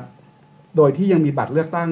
นับกันคาดว่ายังมีบัตรที่จะต้องรอนับอีกประมาณแสนแสนอีกใบเยอะมาก เพราะฉะนั้นถ้าเกิดสมมุติแสดงว่าว่าเขาตื่นเช้ามานับกันเลยนะคะอาจารย์วิสคอนซินเนี่ยอาจจะนับเสร็จวันนี้นะครับ ตามตามกำหนด เพราะว่าระบบการนับมันเรียบร้อยดี แต่มิชิแกนกับเพนซิลเวเนียเนี่ยน่าจะต้องอีกสักพักหนึ่งนะครับเพนซิลเวเนียตอนนี้นับไปได้ 75%นะครับเอ่อทรัมป์นำไบเดนอยู่ประมาณ 11 11%นะครับแล้วก็ ประมาณ 6 แสนเสียงนะครับ มีบัตรเหลือให้นับกันอยู่อีกประมาณ 1.8 ล้านอืมตอนนี้นำอยู่ประมาณอืมประมาณ 6 แสน ถ้าเกิดทรัมป์เออโทษนะครับ ถ้าเกิดไบเดนชนะที่มิชิแกน แล้วชนะที่วิสคอนซินได้ เดี๋ยวขอดูตัวช่วยนิดนึงนะครับได้ไหมคะเอ่อโดยที่ยังไม่ต้องดูว่าเพนซิลเวเนียจะเป็นยังไงนะครับ มันจะเกิดเหตุการณ์นี้ครับ เหตุการณ์ที่เท่ากันไหมคะที่สนุกมากครับ 269 เท่ากันหรือเปล่าคะที่ฉันเคยเหมือนจะบวกเลขเอาไว้อ่า เดี๋ยวนะครับ คอมพิวเตอร์ไม่ไม่โหลดแป๊บนึงนะครับอึ๊บมันจะอย่างนี้ครับอาจารย์ไบเดนจะชนะทันทีครับ270เพราะอะไรรู้ไหมครับ คือเมื่อกี้เราคุยกันใช่ไหมครับว่ามันมีอยู่สองรัฐ คือเมนกับเนบราสกาอืมที่ไม่ได้ใช้ระบบ winner takes all อ่านะครับเขาใช้ระบบยังไงเขาก็ดูเขาดูสัดสัดส่วนคะแนนนะครับ คือดูว่าใครชนะในรัฐนั้นอืมทั้งรัฐค่ะก็จะให้อย่างที่เมนเนี่ยที่เมนนี่เหมือนจะมีอยู่สามสามเสียง ค่ะคนไหนที่ชนะทางรัฐก็จะได้เป็นหนึ่งเสียงอืมแล้วก็อีกสองสองเสียงเนี่ยเสียงแบ่งกันเขาแยกกันไปในเขตเลือกตั้งสองเขต ใครชนะในเขตไหนก็ได้ไปคนละเขตนะครับ ที่เนบราสกาเนี่ยนะครับที่เนบราสกาซึ่งเป็นรัฐสีแดงของริพับลิกันเอ่อถ้าใครชนะเข้าใจว่าเนบราสกาเนี่ยมีอยู่ 4 เสียงนะครับ ถ้าใครชนะได้ได้เอ่อ electoral college รวมไป 2 คะแนน แล้วเขาโอ้โทษนะครับ มีมี 5 เสียงมั้งครับ แล้วเขามี 3 เขตเลือกตั้ง นะครับ แล้วคนไหนชนะในเขตเลือกตั้งไหนเนี่ยก็จะได้ได้ได้ไปอีกคนละคนละคะแนนคนละคะแนนคนละคะแนนไป ซึ่งถ้าเกิดใช้ระบบ winner takes all เดิมเนี่ยเอ่อเสียทรัมป์ไปหมดชนะเลยเพราะฉะนั้นทรัมป์จะได้ไปทั้ง 5 เสียงใช่แต่ว่ารอบใหม่พอเปลี่ยนแบบเนี้ยนะครับ ตอนเนี้ยเท่าที่ก่อนเราอัดรายการมาไบเดนไปแย่งมาได้หนึ่งเสียงอืมนะครับสี่เสียงไปอยู่กับทรัมป์อืมแล้วไอ้หนึ่งเสียงของไบเดนเนี่ยจะเป็นตัวตัดสินใช่ไหมคะหนึ่งเสียงของไบเดนเนี่ยจะเป็นหนึ่งเสียงตัดสินอืมเพราะว่าแค่หนึ่งเสียงเดียวเนี่ย ทำให้ไบเดนมีทางชนะ โดยที่ไม่จำเป็นต้องพึ่งเพนซิลเวเนียคือที่ต้อมีงได้ electoral college 20 เสียง สรุปนะครับคือต้องได้มิชิแกนถ้าเกิดได้หนึ่งเสียงของเนบราสกามาได้ชีวิตเปลี่ยนเลยครับ ถ้าไบเดนชนะที่วิสคอนซินและมิชิแกนได้ไบเดนจะเป็นประธานาธิบดีนะครับ เพราะจะได้เสียง 270 เสียงพอดีเป๊ะเลยนะครับ อันนี้แถมเมนให้ให้ทำไปด้วย 2 เสียงอ่าเพราะว่ามันมีเมนเอ่อ second district อยู่ที่มีโอกาสที่ทรัมป์จะเป็นคนชนะอืมถ้าเกิดได้เมนมาด้วยไบเดนก็อาจจะเพิ่มมาอีกหนึ่งเสียง เพราะฉะนั้นอันเนี้ยแต่ถ้าเกิดไบเดนเนี่ยไม่ได้เสียงเนี้ยมีโอกาสที่จะเกิดเคสแบบที่อาจารย์บอกคือคะแนนเท่ากัน 269นะครับค่ะอะดิฉันคิดว่าเราอาจจะเป็นไม่กี่คนแรกนะคะ ที่มาวิเคราะห์ในแนวทางนี้ในประเทศไทย เพราะว่าคนส่วนมากรู้สึกจะถอดใจไปแล้ว นะคะเรายังยัยังงสายัมงคนนะคะนี่ช่วยเราช่วยกรุณาอยู่กับเรานิดนึงหมายมั่นปั้นมือกันมากค่ะนะครับว่าพวกเนิร์ดอเมริกาจะเป็นแบบนี้ครับให้คุยไปก็คุยได้เรื่อยๆนะครับแต่ว่าเดี๋ยวจะเลิกแล้วครับคือเดี๋ยวคืขออดูประเด็นดงที่น่าสนใจในระหว่างที่รออาจารย์ธเนศคือจริงๆแล้วที่เรายังไม่ที่หลายคนไม่ทราบกันเนี่ยก็คือบัตรเลือกตั้งที่ยังไม่ถูกนับนี่มันเยอะมาก อย่างตอนแรกที่อาจารย์ปกป้องได้โชว์ไว้นะคะ คือในหลายมรัฐที่เป็นคีย์สเตทเนี่ยมันเป็นเป็นล้าน ทีนี้เอ่อเมื่อกี้ก่อนที่จะเข้าเนี่ยที่ก็คุยกันรอบนอกว่า ถ้าในสัดส่วนสมมุติว่าในล้านใบเนี่ยถ้า 60%เป็นของเดโมแครต40%เป็นของริพับลิกัน คือมันเป็นไปไม่ได้อยู่แล้วที่บัตรเลือกตั้งทางไปรษณีย์ทุกใบจะเป็นของเดโมแครตใช่ไหมคะ ต่อให้ lean เดโมแครตก็ตาม แต่ถ้าเกิดสัดส่วนเนี่ยมัน 60-40 เนี่ย ตรงเนี้ยมันจะเป็นตัวแปรที่จะทำให้คะแนนมันพลิกได้ ถึงแม้จะนำอยู่มากก็ตาม ครับ ผมมีตัวเลขเหมือนกันนะครับว่าเอ่อในจำนวนคนลงคะแนนประมาณ 100 ล้านคนก่อนหน้าวันเลือกตั้งเนี่ยนะครับ 35.5 ล้านคนเนี่ยไปลงคะแนนล่วงหน้าที่คูหา อีก 62 ล้านเนี่ยลงทางไปรษณีย์อืมนั้นมันมีคะแนนทางไปรษณีย์ที่ต้องใช้เวลาเดินทางมาใช่เนี่ยนะครับ62 ล้านนะครับแล้วคนที่ลงคะแนนก่อนเนี่ย45%เป็นเดโมแครตอีก 30%เป็นริพับลิกันที่เหลืออยู่คือคนที่ไม่ได้ประกาศตัวว่าตัวเองเป็นพรรคอะไร แล้วในหลายพื้นที่เนี่ยนะครับเวลาไปดูคะแนนคนที่ลงก่อนล่วงหน้า หรือไปลงคะแนนคนที่ลงทางไปรษณีย์เนี่ยอันนี้แตกต่างนะครับบางรัฐก็ 60-40 เป็นเดโมแครต บางรัฐก็ 70-30 ด้วยซ้ำซึ่งคนลงคะแนนทางไปรษณีย์ส่วนใหญ่เนี่ยจะเป็นพวกจะเป็นพวกเดโมแครตนะครับใช่เพราะทรัมป์มักจะส่งเสริมให้เอาตัวไปลงค่ะเดโมแครตอยากให้ลงทางทางไปรษณีย์นะครับแต่ตอนหลังเดโมแครตพอเริ่มว่ากลัวว่าทรัมป์จะใช้เอ่อเทคนิคเรื่องศาลเข้ามาเนี่ยสองวันสุดท้ายบอกว่าช่วยไปลงที่คูหาหน่อยนะครัคะบก็ก็คือพยายามที่จะเปลี่ยน strategy ให้มากที่ครัสุบดเดโมแครตก็จับทางจริงๆ ก็จับทางได้ตั้งแต่ตอนที่เอ่อ มี convention แล้วอืมมิเชลโอบามาค่ะตอนที่คุยใน convention ที่เป็น convention ออนไลน์เนี่ยอืมก็บอกว่าให้ทุกคนลงคะแนนลงไหนก็ได้ก็ลงคะแนน แต่ถ้าพอเป็นไปได้ก็เอาตัวไปลงค่ะเพื่อจะหลีกเลี่ยงเกมการเมืองอืมในการไม่นับคะแนนคนที่ลงคะแนนทางไปรษณีย์ไปรษณีย์จริง ๆ เราคุยกันเรื่องการกดการลงคะแนนเลือกตั้งเนี่ยรอบนี้เห็นหลายอย่างนะครับ รอบเนี้ย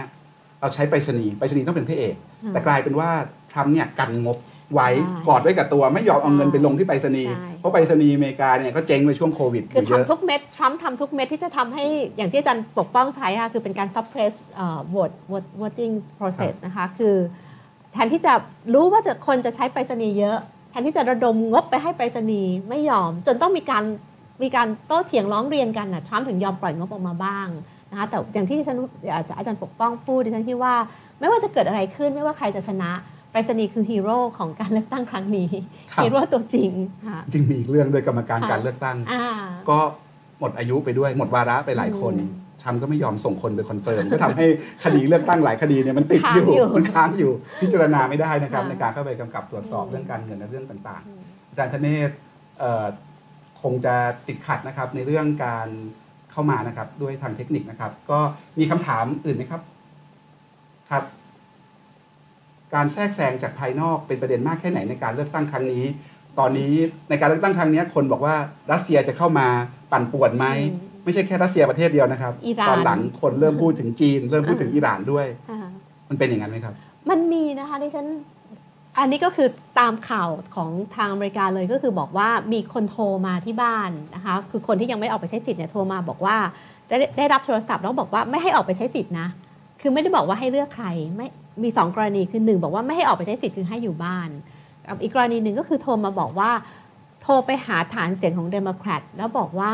เดโมแครตห้ามเลือกเดโมแครตนะให้ไปเลือกริพับลิกันถ้าเลือกเดโมแครตเนี่ยเรามีข้อมูลของคุณทุกอย่าง เราจะเอาเงินจากธนาคารของคุณ เราจะจับคุณหรือครอบครัวของคุณไปเอ่อเป็นตัวประกันนะคะ แต่อันนี้ก็เป็นคำขู่ดิฉันคิดว่าถามว่ามีไหมเนี่ยมีพอเป็นสีสันแต่ไม่น่าจะเป็นเอ่อปัจจัยชี้ขาดชี้ขาด ครับคำถามต่อไปครับ คนเชื่อว่าระบบเลือกตั้งและประชาธิปไตย มีกลไกในการ reselect ตัวเองเสมอ รอบนี้ถ้าทรัมป์ชนะ ระบบมีปัญหา หรือว่า